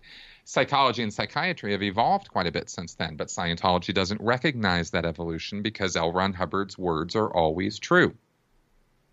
And his words being true trump reality. Right? And that's what happens in cults is is that is is it's not doesn't have to be true, it just has to be reality, right? This is going to be my new reality. Yeah, yeah. Yeah. I so I saw a video a few years ago of whoever the David uh, Mikovich or uh, whoever's Mikevich. Um, he, there was this big ceremony about they found new new books, right? Yep. They- we found Yep. the new revelation, and I'm like, well, how does the cult update its belief system? Like, th- there's a new, we found a new hole in the ground. that's right. That's right. we're going to pull this stuff out, but it has to update. So these systems have to update, and how they go about updating themselves is, I guess, another way of investigating uh, their true claims or their their ties to reality. That's right. Exactly. With uh, the Mormons, you have the prophets. right? There's always a living prophet, and he is the guy who can, or or a number of them, but it's certainly at least one, who can rewrite their scriptures or their dogma. I mean, up until 1979, black people were, you know, that was the mark of Cain in mm. the Mormon religion. If you were if you were if you were a black person, that meant you had in a in the past you had fought in the army of rebellious angels against God. And that's why you're black. That was literally their scriptures. That was their dogma. Is that's why black people existed until 1979 when they had a new prophecy, a new revelation, right? Oh, hey, no, we were wrong about that. But they never say we were wrong. They just say, "Oh, here's the new revealed truth." Mm-hmm. That suddenly gays are okay in the Mormon, you know, or, or kind of becoming okay, right? Again, because mm-hmm. it was a statement from the prophet. With Miscavige, he gets to find not new books. What he actually said, and you might find this intriguing because it's an interesting fine point. The transcriptionists and the typists and the editors who had worked on L. Ron Hubbard's works had messed it up. See, L. Ron Hubbard's infallible, so you can't fuck with L. Ron Hubbard. But the people who translated L. Ron Hubbard's works, right? The editors, the copywriters, the typists, they messed it all up. And now we've got it all fixed because we found it and we corrected it. And literally, what they just got away with is rewriting L. Ron Hubbard. Yeah. But they did it in this crafty way, you know. So it's just a it's a little fine point, but it's an interesting one. When you brought up uh, doubling, tripling, quadrupling down, that's what the Evergreen State College has done. And they've gone so far as to, I suspect, pay a company to scrub me from the internet or, or heavily downrank me on on Google um, because I keep on presenting this evidence that they are going down the wrong path. Plus, they're paid to not make up for their mistakes. But just thinking yep. about how I'm treated as a voice in Washington locally and mm. how it's kind of known that I am alt right, that I'm an alt right individual who's pushing these ultra conservative ideas because I'm yep. presenting as clearly as possible. And I do make missteps and I do use wit and I do use mockery sometimes. So I'm not like this clean, perfect image, and I don't claim to be, but but because I'm presenting such uncomfortable material with regards to the Evergreen State College, and and I, I'm I'm sure within the next six weeks we will have incontrovertible evidence that what happened at the Evergreen State College was really the the pilot program. Like yep. the the ways that everybody's acting, the way that the leadership is acting, it's not just some crazy college in the woods. It's not right. anymore. Right. And that's and, why I would like to have you on my podcast, by the way. Because I'd like to walk through the story with you. Yeah. In exactly that context because I've already been saying stuff on my channel about some of this stuff too. I had Dr. Lindsay on a couple times on my podcast, and we've broken this stuff down. And um, James, James Lindsay, James Lindsay, oh, yeah, I didn't know that. He's yeah, awesome. I, we did a we did a podcast just a couple weeks ago called the uh, the rise and fall of wokeness. Yeah. Is it falling? or well, just going to bring I, everything know, down? I, I, I think I get I get less pushback on on on ridiculing that term than I thought I would. Uh, so so that's why I think there's a little bit of a curve to that because I know a okay. lot of people who are sick and fucking tired of of the woke crowd. Yeah. You know, because they see that these people are, you know, one thing that we can get wrapped up in in our own activism, and I've had to yes, reel myself yes. back a few times as a content creator and ex Scientologist or ex cult member and getting into these communities is we can ourselves, because we're so hyper aware of the problem, can over exaggerate it in our own heads too. Yeah. I've had many days where I have been sitting contemplating the end of the world because I thought we were on the brink of some kind of like horrible thing that was about to happen because of you know I'm so hyper aware of some of these groups and what they get up to, and then you kind of have to take a break for a few days, get off social media, and realize, oh, you know, it's it, it's okay. We're we're gonna be okay. we, we, we, and it's always a little. You always have to be uh, as an activist. We have a little trepidation with that because we also don't want to undervalue it or try to make it less than it really is too. And I think that I think the words we're saying right now about this evergreen thing being a pilot program that will you know that is expanding right now i think what we're seeing is we're seeing opportunism we're seeing a we're seeing a you know not the end result of a carefully crafted conspiracy.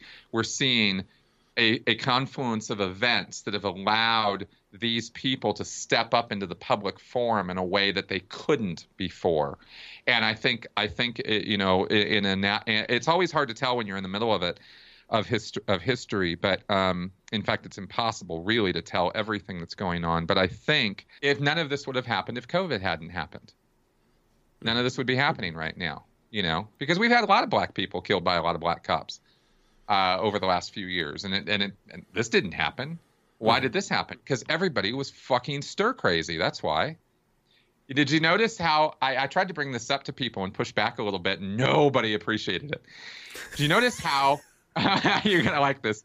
Um, uh, okay, so all the right, you know, uh, the, the the hillbillies and the hicks and the white trash and all that can't wait to go get their haircuts and, and go to restaurants and go out and, and and go to the beaches of Florida and spring break and all that happened, right? And and all my left friends are like, those bastards, science, science, science, right? And how dare they? And they're gonna die and we're gonna get another spike and ah. But they're going crazy inside, right? Because they're like, oh, I'm stuck inside.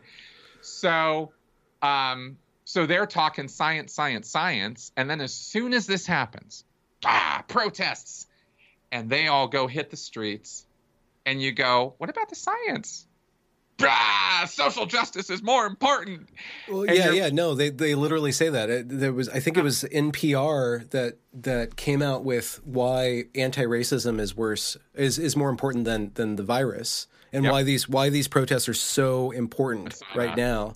And then right. like 16 hours later, or a day later, they're like, "Oh my god, Trump is going to have rallies. Trump is going to have rallies. Like all the people are going to die." Like, "Wait, hold on." Like, right? And they don't even see the hypocrisy. They don't see it. Point this out. I really I tried to point this out and nobody was having it. There nope no, it's different. It's different. It's different. And you're just like, no, it's not different. You fucking asshole. It's not different. you are putting people's lives. People are going to die because of these protests. And you fucking people think you have the moral high ground, and you don't.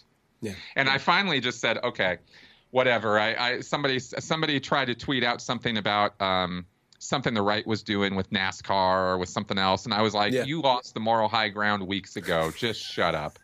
you know, you lost it, man. You got no moral high ground right now to be lecturing anybody about going outside. Mm. Just shut up. Let me go over these characteristics with you because I think you might find some of these interesting and useful. I hope useful. Please. Um, there is no definitive checklist. Is the is first the disclaimer here? Okay, there's no of cult list of a cult, okay, of a destructive cult. Every single group and every single situation has to be analyzed on its own merits. Okay, I got to stress that from the beginning because this isn't a black and white thing, and I always I always take care to to stress that because of course we're talking about black and white thinking. Mm-hmm. Um, the group displays excessively zealous and unquestioning commitment to its leader and whether he is alive or dead, regards his belief system, ideology, and practices as the truth, capital T, as law. Okay? So excessively zealous and unquestioning commitment. Okay, second point questioning, doubt, and dissent are discouraged or even punished. Uh, mind altering practices such as meditation, chanting, speaking in tongues, denunciation sessions, and debilitating work routines are used in excess and serve to suppress doubts about the group and its leader. I used to have to go out and dig ditches and shit, right? You have to go out and do hard physical labor to contemplate the error of your ways. This kind of mm-hmm. thing, right? So mm-hmm. debilitating, so mind altering practices are used to excess. Um, in in TM in transcendental meditation, we see people sitting for eight hours a day, chanting their mantra to themselves it, with the idea that they're going to levitate. Hmm. And you do it for days and days and weeks and weeks and months and months. You know, your your your children are being abandoned. Your life is falling apart. But you're and you know, but uh, but it, with TM at the highest levels, they even believe that all that chanting and every hour they spend doing um, their uh, meditation is actually deconstructing some evil in the world. Yes. Okay. They're saving yeah. the world through their yeah. meditation. You know. Yeah. I wonder. I wonder if that translates into all the likes that you get on your Twitter post, right? Like that. That somehow you can change the world by accumulating enough agreement to your yep. statement. Oh, absolutely. Absolutely. Plus, of course, you know, we can't get away from social hierarchies. It's built into us. Uh, I think what was it? Haidt said it's uh, 90% monkey, 10% bee is mm, what mm-hmm. human beings are, right? Like it's intrinsic in us. It's not something we have to think about. It's not something we can avoid or get away from any more than we have an eyes and a nose. Mm-hmm. We mm-hmm. mm-hmm. structure ourselves. We automatically line up. Uh, the only question is what we line up on. And generally speaking, the most powerful or strongest personality in the room is what's going to determine what we're going to line up on. Because we're also built to, we're literally built to accede to an authority figure. Mm-hmm. It's just natural in us. Mm-hmm. You know? mm-hmm.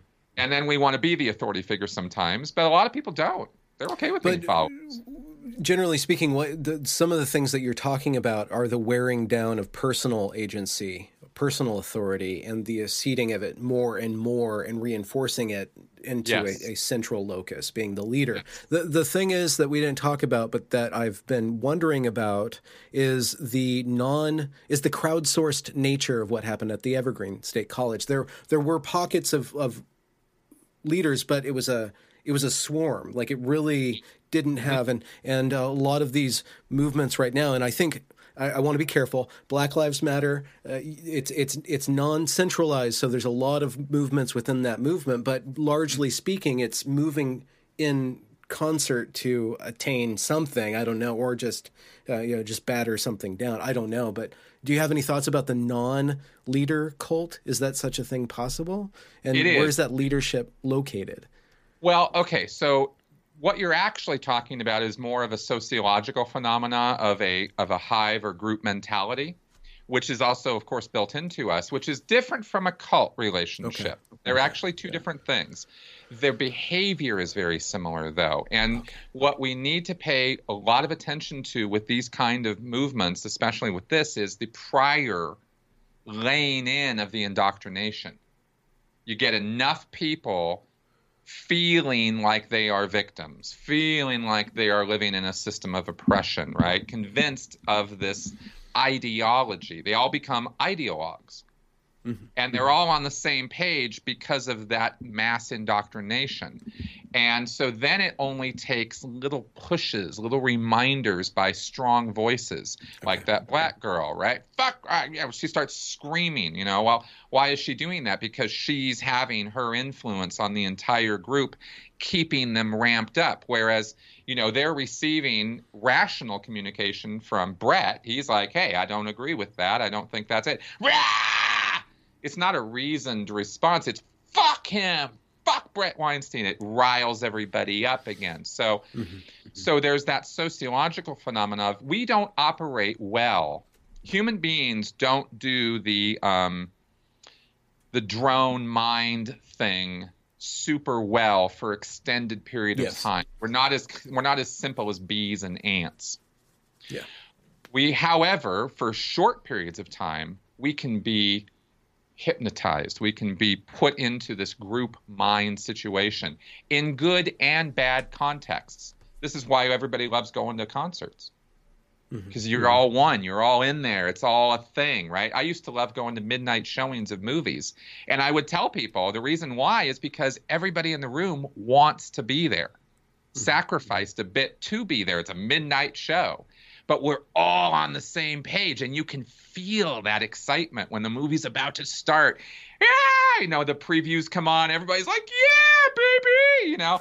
Like it's a thing that we get into. It's a feeling and i've been i've been um uh, I've been putting some ideas together about you know that that maybe there is another kind of life there that we sort of create um, it certainly feels like it, and and it just takes a little nudge, a little voice, a little thing popping up uh, that people will respond to and you can move that group you can move that mind and that's yes. kind of that okay. phenomenon does that that's what sense? you were talking about earlier about opportunists we're seeing a lot of opportunists so you have that hive surge that's only going to last for so long people are going to expend that energy um, that's right. but in that wake they're implementing as much as possible which some of it's going to have to be rolled back but they're doing yep. really good at, at shotgunning it everywhere so we'll that's see right. how, that's right. how much those books are selling out everybody's getting on board this thing. But you know what's going to happen. I mean, you know what's going to happen with that because these people are practically unreadable. I mean, they are so hard to get through their stuff, and the average American don't get it. So they're going to buy the books, but they'll just sit on a shelf. My wife has stacks of feminist literature, right? And it's and and she's great. She's amazing. She's wonderful, but she had some pretty different ideas than she has now that we've done you know years of talking things mm. through and working stuff out. And she used to think that there was a lot more oppression going on than there is. Mm. there is oppression. There, you know again there's fact-based reasons for some of this stuff. But is it as much as we you know as, as it's somehow made out to be? No of course not and how much are you reinforcing the oppression by believing in the oppression or, or allowing for a new form of oppression? I mean, you adulate oppression by being against oppression to a certain degree. Like you were saying with uh, being content creators against this stuff, we can yep. actually reinforce it. Exactly. If, if we're not so really careful. I, that's why I want to push critical thinking. You know, I did. I again, this live stream I did a couple days ago, just as a point. I didn't go on and start pushing back against Black Lives Matter. I'm not going to do that. That'd be that'd be suicide right now, right? I'm not. And besides, I don't even believe that. I think that there are good things, and I do think Black Lives Matter. I do think that there are injustices and, and inequities that need to be dealt with. Um, so I'm not going to sit here and say it's all a cult. And somebody asked me that. They said, "Is it a, is BLM a cult?" I said, "No, it's not." You know, I said there are some cultic aspects to it, though and we need to pay attention to those, or we're going to end up going off the damn cliff. That's how I put it. So, you know, because we need to be nuanced in how we talk about this stuff. If we become ourselves black and white thinkers and push us versus them on our audiences, we're doing them a disservice. It's harder and slower though because people are slower to respond to that kind of thing because they have to think about it. Mm-hmm. Yeah, and, and and thinking's hard. Yeah, it's yeah, it's not easy. Way. I don't say that in an insulting way. It's just a fact. Yeah. People yeah. don't want to think about stuff. It takes up too much energy. It's hard to do. Mm-hmm. You know. So, um, so I try to push. This is why I identify. Oh yeah, I didn't tell you this, but um, your identity. my identity. I'm the critical thinker at large. I'm not at the large. psychologist at large. Yeah, I call myself a critical thinker at large because um, it's a joke actually. But the way it happened was I was I my original website. I lived in Minnesota, and when I first started speaking out against Scientology, I thought I was going to be in Minnesota for a good long time. So my website is mncriticalthinking.com because it was Minnesota Critical Thinker. I thought, mm. okay, that's a that's an identity. I'll grab that one, right? Nobody else in Minnesota is grabbing that and I wanted to be known for critical thinking, not for the not for being an ex Scientologist. I knew I had more to say than just Scientology stuff. Mm-hmm. Um, even though for the first few years that's all I talked about. Um, but then I moved. I left Minnesota. I came to Denver, and I was like, "Well, shit! I can't keep calling myself the Minnesota critical thinker." So that's where critical thinker at large came from. Mm-hmm. so that's that's why I call myself that. But I try to push critical thinking. I made a lot of videos about critical thinking, and I and yeah. I think that yeah. if if anything, I used to I used to feel like somehow we could eradicate irrational thinking. Oh, really? That was I, that was how we were going to save the world. Yeah, that's right. And I have thoroughly been disabused of those ideas now.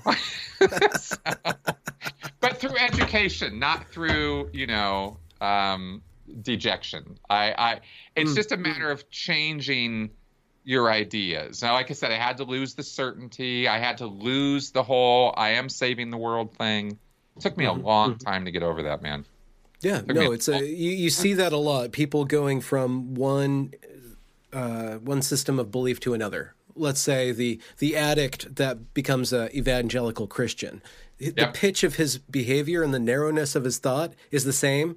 He just yep. maybe believes in a system that will eventually allow him to become flexible over time, or not, but it'll save him in from at least the drugs, right? Um, but you see the people hopping from one fundamentalism to another, uh, and it's really difficult to. According to one, according to one therapist who's uh, who did a study on this that I was at a conference for, eighty percent recidivism, right? You jump from one cult to another. 80% mm. chance that you're going to go from one cult to another or mm. go back into the cult you left because they can't deal with that emotional uncertainty. Okay. It's it's hard. I, I tell you, it is the biggest struggle I have had. Is is going from a worldview where I had answers to important questions. Maybe they weren't the right answers, but I thought they were, and I was sure they were right. And that is such a wonderful place to be compared to the chaos of reality. Mm-hmm. I mean, the chaos of reality sucks.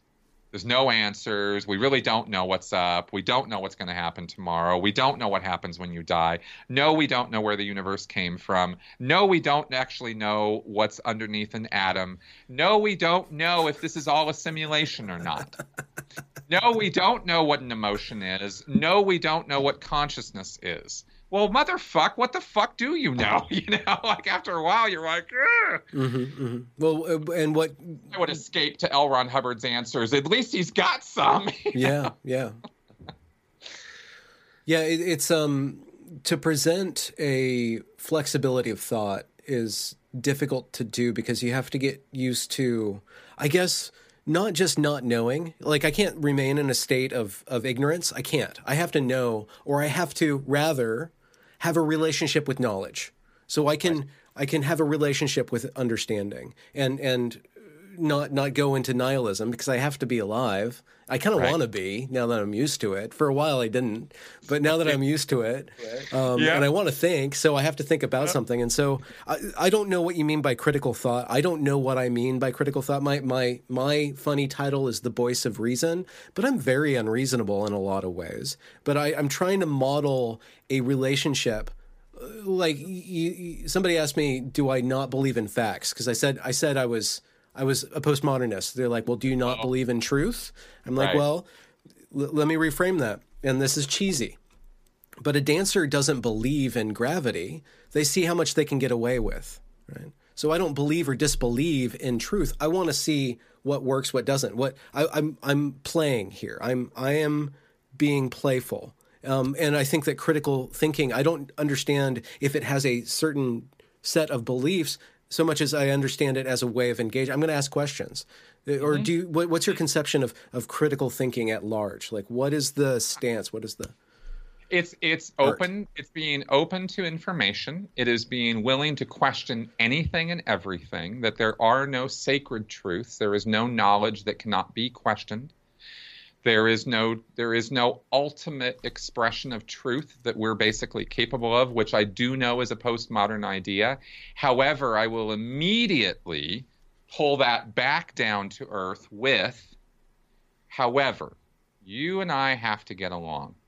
Mm-hmm. So we're going to mm-hmm. have to agree on a few things. Now, whether those things are objectively true or not doesn't matter as long as you and I are proceeding from the same platform of this is how things are, we can move forward in some fashion. And as we discover more about the world, those things that we agree are objectively true can become more and more real or testable or verifiable through scientific method because and scientific method is only useful because it's the only methodology we've come across or, or discovered or utilized in all of our history that establishes this baseline of what we're going to agree is true. It might might be true, but we can agree because we can test it and verify it and go, well, we keep testing it and it seems to work this way.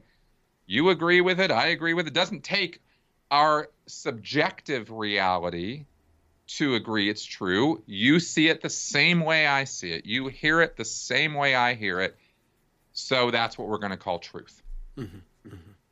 You know, and it's re- testable, it's re- replicatable, And that's the weird thing about the way in which this particular movement has hopped across the world. Like it's a very mm. American story, but now yeah. it's overtaken Europe and Australia. And uh, I, I, I, haven't heard of any uh, Asian countries. I, I, really don't think that Asians will adopt this, but we'll we'll see. I mean, writ large, and I don't mean that as a racist thing, but I just don't think that they're. No, uh, they're culturally so different. Is yeah. why we're you know I, I, I love let me let me ask you what you think of this I, this is my this is my ultimate abductio ad absurd you know re, reductio yeah. ad absurdum of of mankind of the difference between the cultures but between east and west is west reduces down to me not we mm-hmm. mm-hmm. and and eastern cultures reduce down to we not me hmm. you know uh, uh, it's reductionist but yeah awareness of their place in their societies, yeah. their yeah. awareness of the group survival being important and maybe more important than their individual survival yeah. is what makes them so radically different from us who put individual liberty and survival above that of the group. And all mm-hmm. of our movies and books and everything reinforce this. It's been a staple of Western thinking since, you know, for centuries. There's so, this uh, on on one level. There's this, um, and I'm just speaking cliches, but like a American Buddhist. There's always something a little off about them to me. I, like I, I, think right. that the the the principles of the Buddha are rooted in such a different operating system. Yep. And I don't know all the qualities of that operating system than the the operating system of the West. And right. I think that there are things that are applicable to the East and West with regards to the knowledge that we make in the world. And, and science is one of those things that you see is implemented by the East as much as the West. And it's just the, the structures that they build around funding it or, or what they do with it might be different. But like it, it, it that's cross cultural for sure. Yep. Um, yep.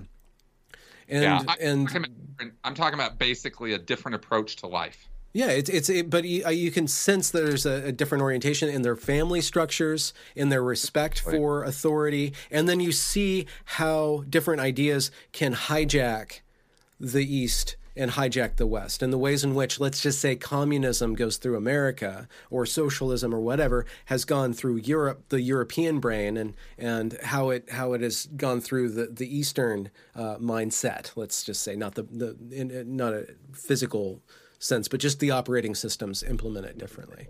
Yeah, yeah, yeah. I think I, th- I think that's true. I think you have uh, really vast differences, and I think that um, I had to have somebody. I had to have a friend of mine who actually lived in China, who came over for a, a weekend, and we were hanging out, explain to me how things are in China eh, you know, and it was like, oh, and that's where I twigged on all this. I was like, oh my god, now I get it because mm. I just couldn't. I, you know, you can't. How do all, all these billions of people, and how do they put up with all this crap that they have to put up with, and this, you know, this clearly authoritarian dictatorship government that they all just yeah. kind of go along with, and mm. all this mm. stuff. But when you realize that, as Americans, their view of the world is so radically different than ours at such fundamental levels that it, it, it, that it's it's amazing we can speak at all you know mm. in, in some ways you know mm. and and and often many key ideas are lost in the translation because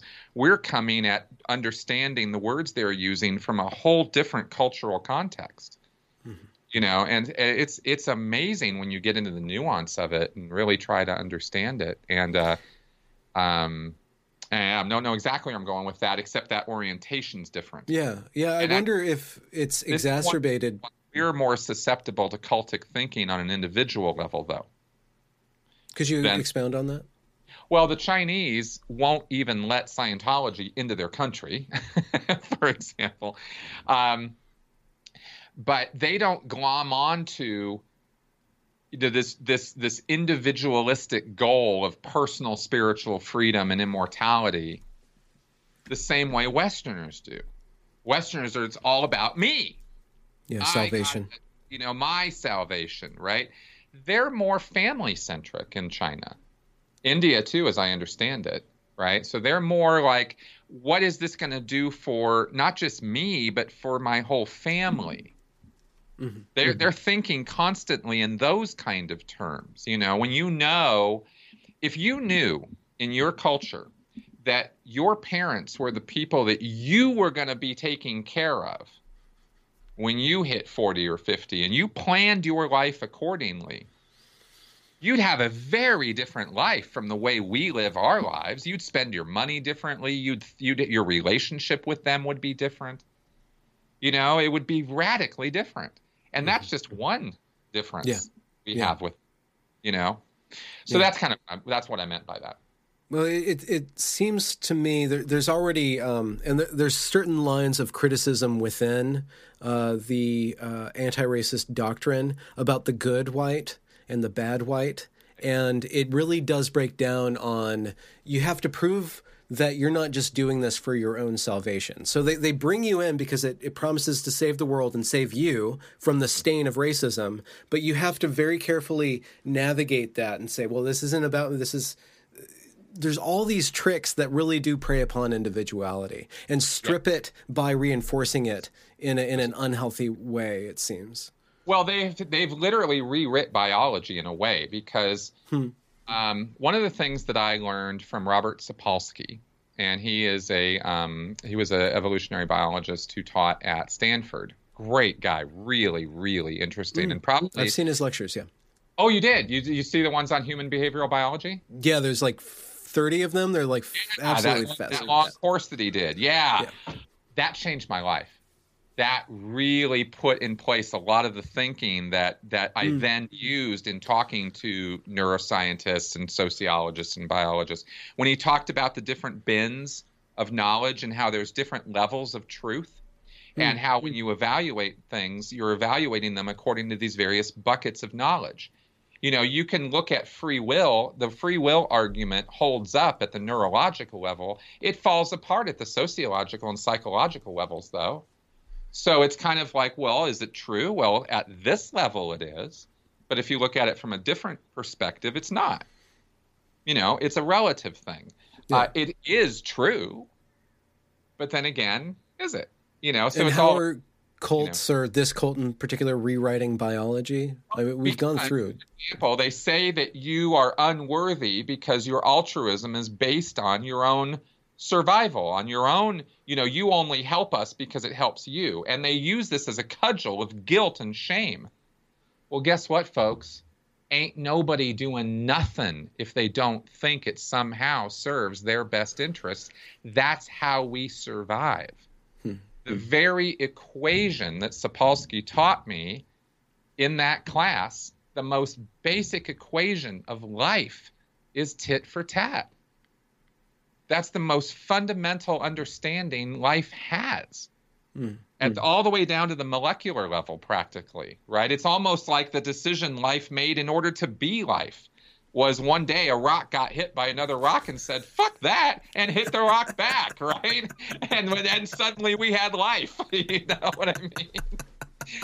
so the idea that you're ever going to do something for purely altruistic reasons is a total fantasy and they have made it that that's a bug when it's a biological feature. Yeah yeah.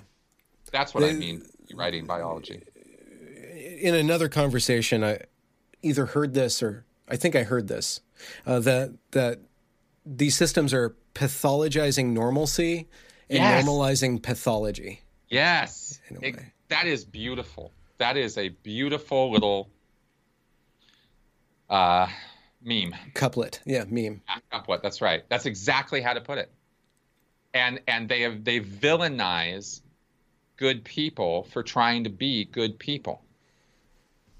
You're you're a villain no matter what role you wear. You're mm-hmm. only as good an ally as I say you are. You're you only get to ally according to the ways I say you get to ally. I'm the black person in the room. You don't get to tell me about my experience. Well, fine, I won't tell you about your experience, but don't tell me about mine. That that's know? one of the fascinating things about the Evergreen situation is that the, the kids uploaded everything they did to the internet because they already knew that they were right and everybody right. would agree with them. And exactly. the professors too, and this is the breakdown for me, is that the professors went and either lied or ignorantly claimed that the students did in, did nothing wrong. That Bret Weinstein did something wrong for speaking to the outside about what was happening here by going on Tucker Carlson, by going on Rubin and Rogan. Right, that was his sin that caused the backlash to their behavior. Their behavior was justified within the system, and it was just de- decontextualized as something bad and and they all got on that. It was another way that they doubled down because the teachers taught the students to do that, and to this day they cannot own up to that. They yeah. cannot own up to that we did this. They're still championing the class of 2020 as like the. It's, it, it, it's blindness. Hmm. It's it's it's just blind. There, that's the thing about where I was talking earlier about we see what we want to see or to see, not what's really there. Mm-hmm. I can't I can't emphasize enough the power of that piece of information to our to our thinking, to our cognitive processes. It's uh, it's uh, beyond important. It is it is it, it it's like seminal to how we think.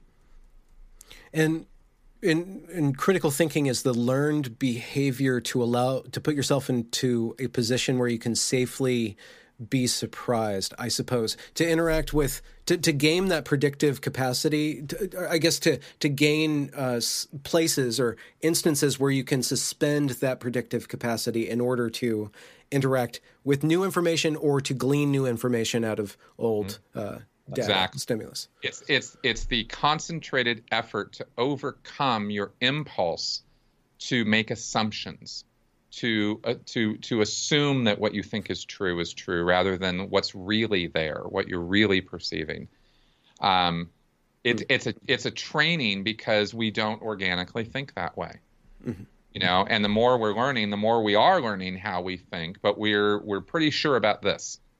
You know, this is the rational thinking and all that. This whole thing that that Socrates argued about and Aristotle and all these guys were struggling with this exact thing but mm-hmm. they didn't understand the neuroscience of it. They thought emotions were one thing and thoughts were another. Now they're same thing, you mm-hmm. know. Mm-hmm. Um, so they they created these artificial constructs of emotions versus reason, you know, or the little demon inside of you or whatever, and and that's carried forward for thousands of years and has been the basis of our philosophy. But now neuroscience and psychology are showing us uh, it's a little more complicated than that.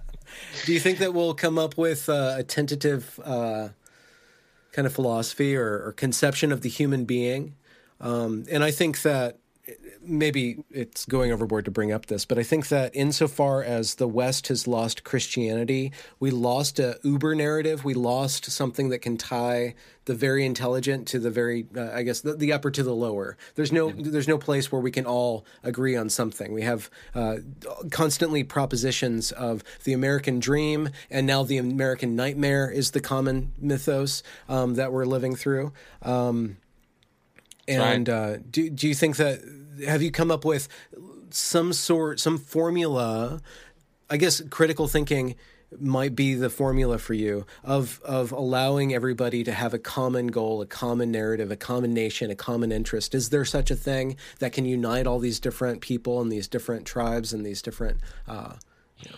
I don't think so. I don't think that at the end of the day, there's anything that's going to unify us. Um, you know, I thought about this actually quite a bit in terms of um, when I was giving up my saving the world concepts um, and, and, and, and, habits. Um, first, I had to realize that there is no such thing as saving the world. The world doesn't need saving. It's like George Carlin said, right? This, the world's not going anywhere. We are. right? The world's planet doesn't need saving. Is actually how he put it, right? Remember that? Hmm. Uh, planet doesn't need saving. It's not going anywhere. Um, no one in all of history has ever come up with an idea that united everybody. We can't all agree that we need to breathe. We can't all agree that the world's round. We can't all agree that, you know, death is the end. There's not one thing we all agree on.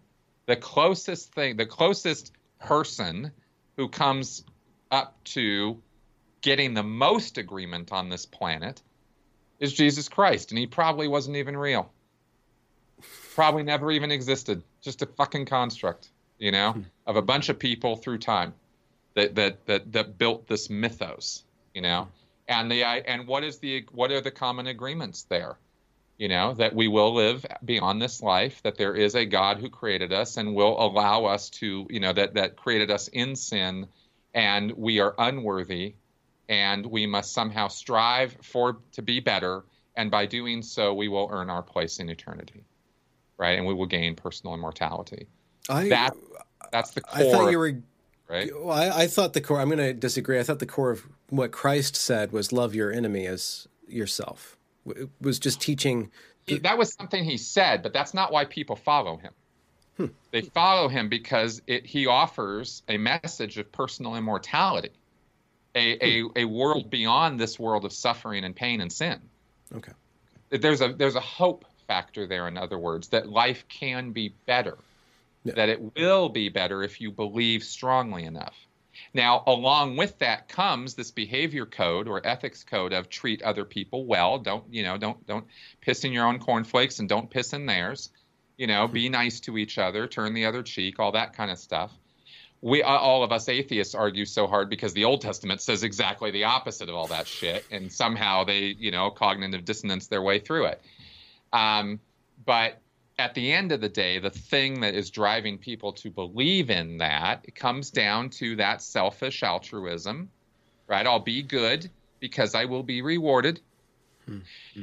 right? That's really at the end of the day, that's the basic sentiment of religion: is I will be good because I will be rewarded. Do you, are you free from needing a reason to be good? Are you are you have you achieved a, a purposelessness? Uh, no, I I uh, I think that we should be good to each other because it's how we make a good society that that advances the interests of everybody in it. So I'm I'm I'm maybe that's an altruistic point of view or maybe it's just a recognition that we're all part of something that we're trying to create together and we if we're going to do this to everybody's maximal benefit then we need to get along not fight each other mm. that's why i try to be good so, okay, so to go back to my question, how do we get everybody to get along if we if we let go of people not agreeing? Can yeah, we agree to get along? Yes, we have to train people to agree to disagree, and we have to make it okay. This is where tolerance comes in. You know, people think tolerance means agreement. It doesn't. It has nothing to do with agreement. I can tolerate your existence without agreeing with any part of it. You know, mm-hmm. um, we've got to get over ourselves as far as our own beliefs and ideas of things. And it's there's there's a there's this difference, and this is where the cultic mindset comes in. Is there's a difference between I have a set of beliefs of how the world works, and this is how I'm going to operate in the world and get along and navigate there's a difference between that and I have this set of beliefs and they're so good that you better get on board with them because if you don't, you're the bad guy. Mm. That's the leap that we make that causes all the friction, that causes all the, the, the discomfort and the, and the strife. And we got to get over ourselves and our own ego about our beliefs to to before we're going to get to that world peace point. Mm-hmm. You know, and, we need to, we need to lower the level of our own ego. And avoid that which excites that ego or strengthens that ego, which is yeah. just as hard to do. Because that's the stirring up of the discontent, and they're, those are the bad guys, and all the reasons you're suffering in life is because of them. Like, there's also a responsibility factor here too, which might help temper that ego. Uh, it's not that you're always responsible for everything that happens to you, because you're not. That's the you know that was a Scientology control thing, is, is it would be turned against you, right? But um, but you're not. You're not responsible for everything that happens to you. But you have to also um, get over the idea that that that it's always somebody else's fault. You know, it's not always somebody else's fault. Sometimes systems just break down. Sometimes shit happens. Sometimes lightning strikes. What are you going to do mm-hmm. about that? You know, argue with God or some shit. You know, yeah, in a way, it's that hubris of accountability. Yeah, it's really prideful, very egocentric. Right? Like I can We're, hold for agency. we're always looking for agency, right? Who did this? Who caused this? Who's responsible for this? Ultimately, it's God.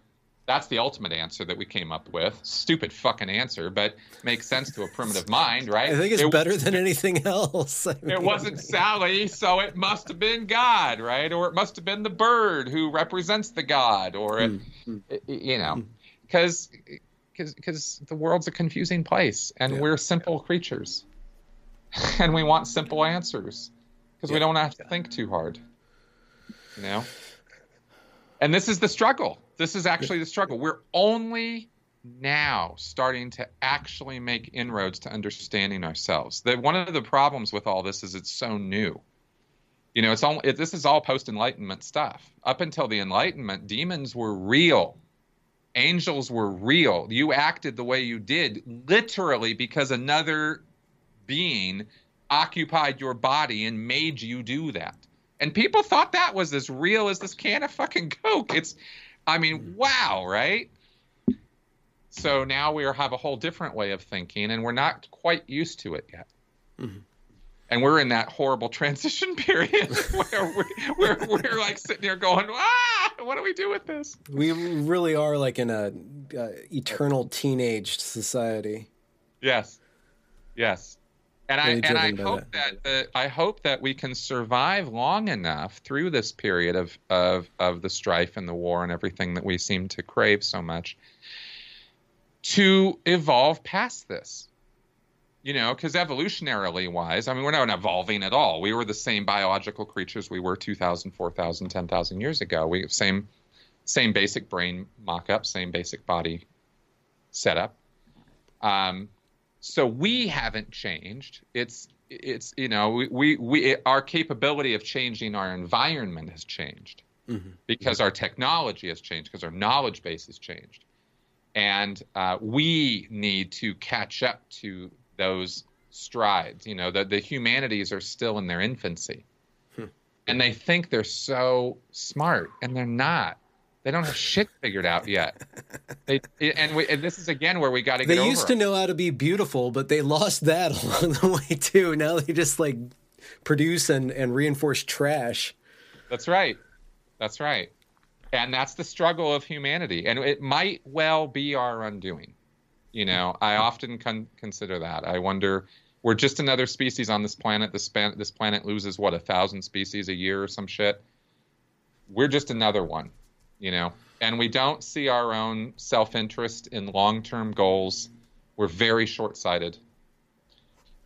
So should we should we end on the uh, annihilation note? I have the nihilistic view.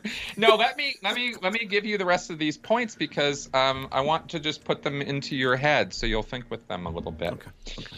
Um, and you can refer to my website anytime. The, the whole we checklist. Will. Here. Um, Okay, so the leadership dictates, sometimes in great detail, how members should think, act, and feel. For example, members must get permission to date. And that's actually true in the Sea Org, by the way. You have to get permission to date somebody. Um, change jobs, marry, or leaders prescribe what types of clothes to wear, where to live, whether or not to have children, how to discipline children, and so forth um, most of these cults have very, very specific uh, guidelines and rules for how to act and how to dress and stuff.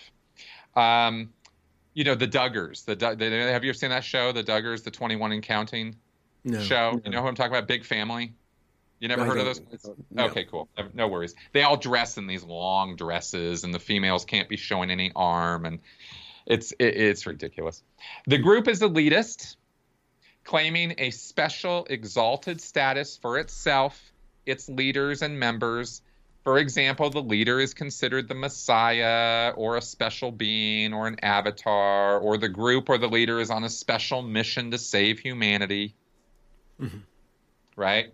Um, real people who have realistic expectations and ideas don't ever think that what they're doing is saving the world.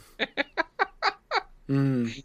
I mean, unless they're literally looking for a, a, cure for a virus or something, you know, like those are the only people I'm gonna like give the give the credo. Of, okay, you're saving the world. Okay, good. You know. Um, okay, the group has a polarized us versus them mentality, which may cause conflict with the wider society. The leader is not accountable to any authorities. Unlike, for example, teachers, military commanders, or ministers, priests, monks, and rabbis of mainstream religious denominations, those guys have somebody else to answer to. L. Ron Hubbard didn't have to answer to anybody. Right? Um, what's her name? Uh, you know, the leaders of Black Lives Matter, the leaders, these academics who write these books and stuff, they don't feel like they have anybody to answer to. They're the ones who are issuing the dogma. They know best, and everybody else just better get on board. Mm-hmm. It's that mm-hmm. attitude, you know. Uh, the leader is not okay. So the leader's not accountable. The group teaches or implies that its supposedly exalted ends justify whatever means it deems necessary, right? And justifies the means. This may result in members participating in behaviors or activities that they would have considered reprehensible or unethical before joining the group. Mm-hmm. As a Scientologist, for example, I was able to rationalize credit card fraud. I was able to rationalize disconnecting forcefully mothers from their daughters, sons from their fathers. I was able to rationalize um, mm-hmm. physical abuse, psychological abuse, psychological blackmail uh, just as a regular course of events. And I never would have accepted that kind of crap on day one. Never, right? Gradually lead you into it and get you to a place where, like that black girl who was screaming at the top of her lungs in the middle of the hallway, fuck Bret Weinstein, fuck. Do you think the day she arrived at that college, she ever imagined she'd be doing that? Hmm. I don't. You know? Because who gets steeped in this shit in eighth grade, right? In high school, uh, you know, not more and more and more and more people. yeah, nowadays maybe it's starting, but you know, it, it had to start somewhere. You know, um, okay. The leadership includes. Oh no, the leadership induces feelings of shame or guilt in order to influence and control its members. This is crucial. This is a real important part of of cultic movements and you know this kind of thing the shame blame guilt thing is is a mm-hmm. major control mechanism. How Often, do you guard yourself from shame and blame? I mean you have to keep your head on straight you know you can't because uh, the appeal to emotion is is what's strongest there right? Cults specialize in a couple different logical fallacies. Appeal to emotion is one of the strongest. Appeal to authority is another one.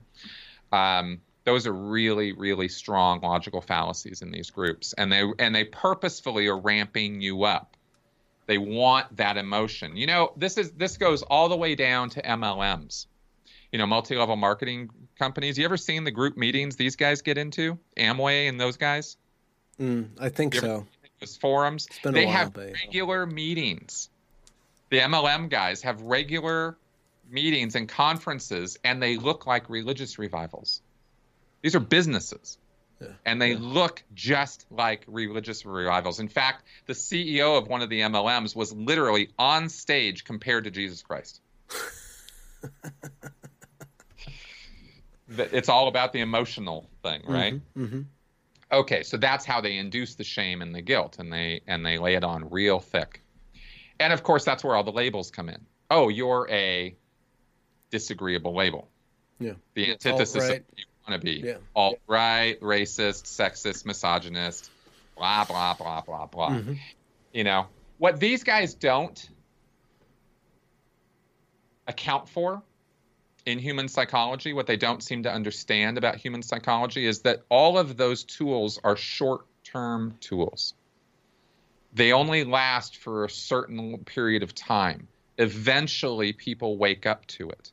Eventually, people get sick and fucking tired of being called something that they know they're not. And it eventually starts rubbing them the wrong way. They always overplay their hand. Uh, even Stalin did. You know, even I mean, Stalin.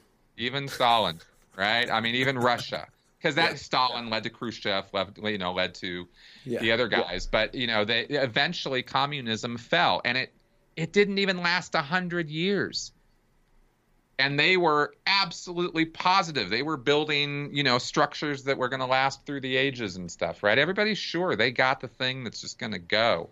And they mm-hmm. don't understand that people are only going to live under the actual yoke of oppression which they become. They're only going to live for that shit for so long. At most three or four generations. Because by the time you're down four or five generations into this shit these people were never true believers. The first generation, the second generation, even the third generation were the true believers.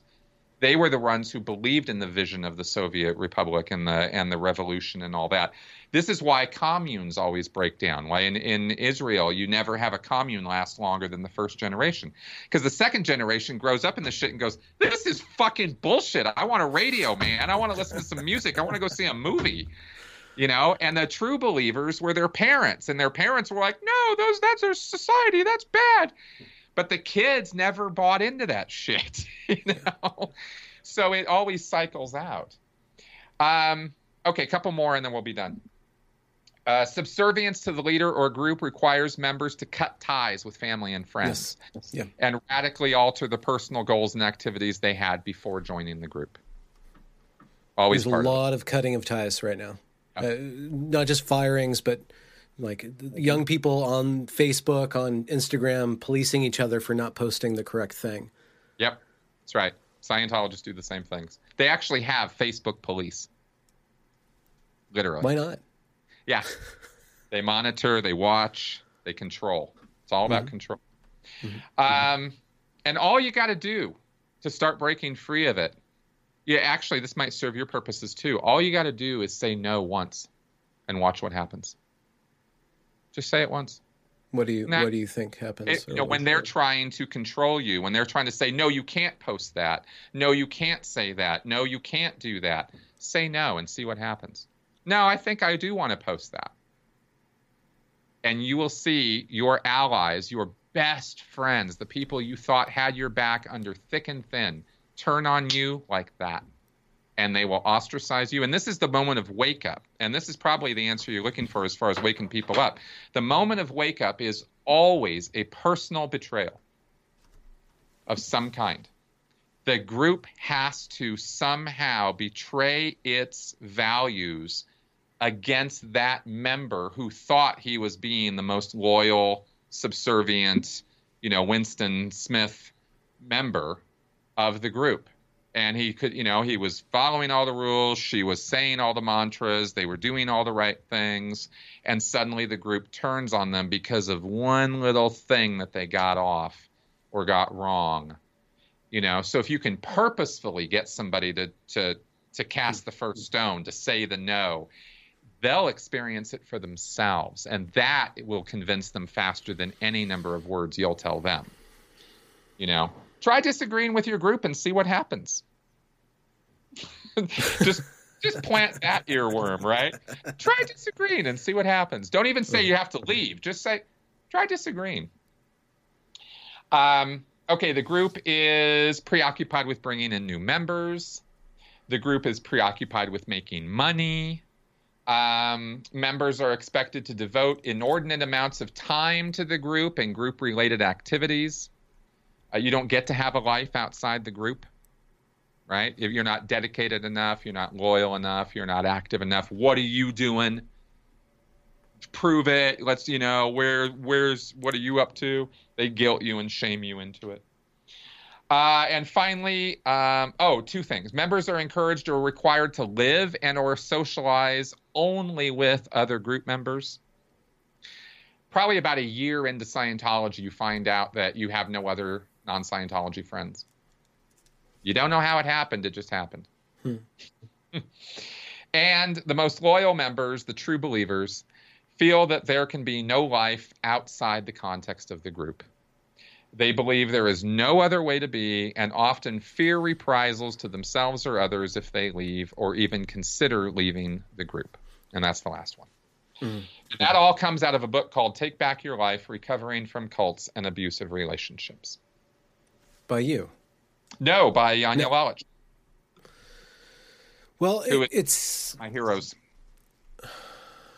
So you, Well, first of all, thanks thanks for bringing your knowledge to this because I, have seen a lot of parallels within the Evergreen State College, and that's what I was thinking at the very beginning of me critiquing it when I was still there, and I wrote a post on the forums like, okay, let's just go through how cults behave, and let's go through how our professors and and students yeah. are behaving here. Look look at what you guys are doing. Very um, comparison. Yeah, very.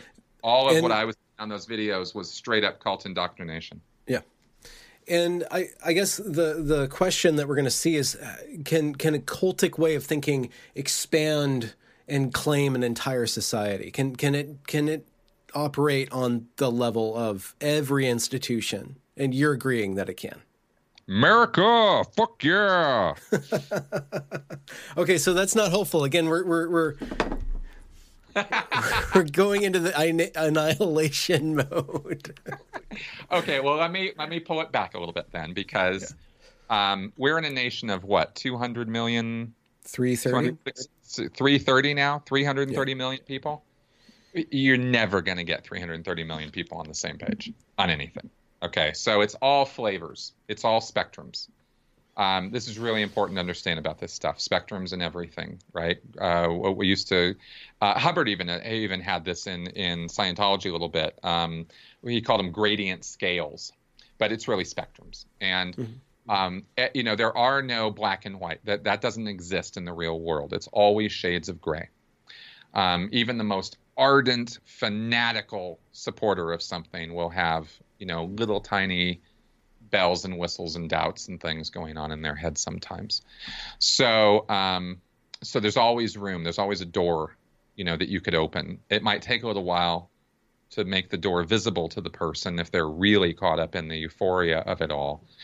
Um, oh, and that's another key part. Actually, we didn't talk about this at all, and it's not in the checklist, but euphoria, awe, fervor mm-hmm. are all aspects of what we, uh, uh, a an evolutionary biologist friend of mine um, puts it in terms of love.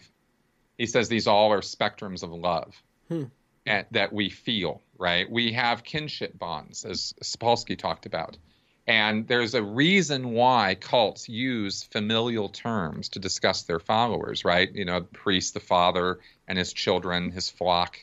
You know, these my are friends, familial. my allies. That's right. All these terms are chosen very carefully on purpose um, because that brings in the whole kinship bonds thing. Mm-hmm. mm-hmm. Um, you know, we we we can look at the hate and the revile and the and the black versus you know versus white thinking and and um, and that kind of stuff. And those are all characteristics of this, but it's all built on a foundation of fervor, and that fervor comes from love. It comes from a place of compassion. That's that's why people join these groups. No one ever thinks they are joining a cult. Ever. They always believe they're hooking up with a social movement or a group that somehow or a relationship with a narcissist. They're they're joining something that is going to be a really amazingly popular and positive experience. And often they're surprised at how ugly things can get and how fast they can get that way because they didn't see it coming. Hmm. But usually the, the the the gradual step by step process of indoctrination um, makes that transformation invisible to the person, and they they they do things here that they they don't they wouldn't even recognize themselves anymore if they were seeing it from you know their day one perspective. That's I think that that can happen on an institutional level too, and the, the, mm-hmm. it's really rudimentary metaphor, but the way in which the New York Times is slowly turned from you know we're going to have. I remember Sarah Jeong came on, and it came to light that they hired this editorial uh, woman who had who has reams and reams of anti-white posts, just anti-white, anti-white, and they t- they all covered for her, and they all you know they're like, well, that was parody. She didn't really feel that way, and now all of that generation, the millennials, I don't know what generation they are, but now they've t- taken over and are telling all the old leadership what to do, what to say, what yep. not to say. And yep. like, I think that the institution itself has kind of gone into a cultic stupor in a way of, of being a you know we're gonna we're gonna we're going to choose people who are going to repre- represent our our values of, of inclusivity and and diversity and and really criticizing the, the those hard right backward people or what I don't know I don't know whatever but then all of a sudden they get turned it, it, it devours them from the inside out the institution itself acts as a unit of somebody being kind of it, it doesn't become a cult but it is yeah, it's like in cancer. a way yeah It's like, like the cancer. cancer um, because it's an introduction of a new generation. I mean, this is also the struggle of the ages with generations and the generational conflicts, because the new values always assume the old, and that's what we call progress, Hmm. and or lack of progress if the ideas are bad. And in this case, the ideas are bad. They're they're they're just wrong-headed ideas. They're not based in fact. They're they're faith-based ideas that are non-falsifiable, and they're stupid you know, you're always a racist. You'll always be a racist. Fuck you. I mean, what the fuck is that? That's not a, that's not even a falsifiable claim. It's a faith-based statement. Yeah. And they and they consider it a scientific truth, and that's where they've gone completely fucking nuts. Is they have no concept of what science even means anymore, and that's where Lindsay goes on about you know critical theory and how it's gone off the rails and taking everything over the cliff, and that's how it's doing it. Mm-hmm. So it becomes so so really what we have is a natural phenomenon of sociological evolution of the new replacing the old and and that's a good thing. That's how it's supposed to be. But when the new is built on corrupt principles of false you know of ridiculousness then you get cultic phenomenon that's when people have to double down because they know because they can't back up the ideas with intellectually honest arguments and they kind of know that but it feels so right. Mm-hmm. Feels so righteous, you know? And man, I've been filled with that spirit. It's powerful. it's way more powerful than mm-hmm. intellectual certainty. Yeah. You know? Yeah, I, I, I, I carefully regulate my righteous outrage. Every once in a while, I'll allow myself to express outrage, but because I know, I know that that it doesn't go or end anything. It, Right. it makes us all feel good or bad, depending on what side of the ire you are on. But beyond that, it hasn't changed anybody. That's right. And when you base a whole philosophy on it, Yeah. like they did with communism, like they're doing now with critical race theory or critical theories, because it's because it's the same shit in the gender world too. I mean, these guys are just going fucking nuts Yeah. with this stuff. Um, it's short-lived. You know, we don't see it. We're not going to see it. We're kind of fucked because we're in the middle of it right now, and it's going to take a while for this stuff to calm the hell down us pushing back against it is a good thing because we contribute to that. We push back against the inertia. Hmm. And we're the counter force to the force. So it's not just, we're not just relying on, we can sit back and we can rely on its inertial dampening to eventually peter out. People are going to die. Ideas are going to get revised. People are going to wake up to the stupidity they're involved in. And, you know, because at the end of the day, life has certain rules that it follows. And if we're going to survive, those rules are going to have to be followed in some fashion. But these things are like cancers and they, you know, they grow and spread and destroy organs and, and make trouble until you excise them. And, and hmm. eventually we do. We might not be around to see that. Hmm. But the fact that we're pushing back against it is itself a positive part of taking these things down. So hmm. I know I talk nihilistically sometimes, but when it comes down to what you and me are doing, what we're doing is necessary and important. On a long enough timeline, everybody's on the right side of history. exactly. That's right. Just depends on what part of history exhumes you to justify its ends. Exactly. That's exactly right. So at the end of the day, all you can really do, and this is where I kind of Yeah. really drew the reins in on the saving the world thing, is I realized that the quality of my life is determined by what I do with it, not by the forces going on around me. And I need to take responsibility for that. That's what I can be responsible for. Yeah. You A- know, a form of, of stoicism I guess. in, in a way. Yeah, I think so. And also, I I I, I would call it practicalism. I don't know if stoicism, but Practicality. it's- Yeah. yeah, let's just be real. You know, like how much can I affect in my life? I can speak to other people. I can influence their ways of thinking to whatever degree they're willing to listen to me, and I can try to do good, you know, and be kind. I, you know, my my uh, I I liked. I, do you know you know Patton Oswalt, right? The comedian. I don't think so. I would. Patton Oswalt. Uh, you'd probably know him if you saw him. Look look look him up. Um, he's a comedian. He's a really funny guy. His wife died a few years ago. He's remarried, and um, and it was a big loss for him and his daughter. And he did a stand up where he actually talked about it. Um, it and it's on Netflix. And um, he's got a new one out right now, but it was the last one he did. I forgot what it was called. But he said in the thing, he talked about his ex-wife, and he said one of the things that she said that really brought a lot of um, of of perspective to his life. And I, the second I heard it, I was like, "That's it. That's that's my mantra for life, right there. It's chaos. Be kind." Hmm.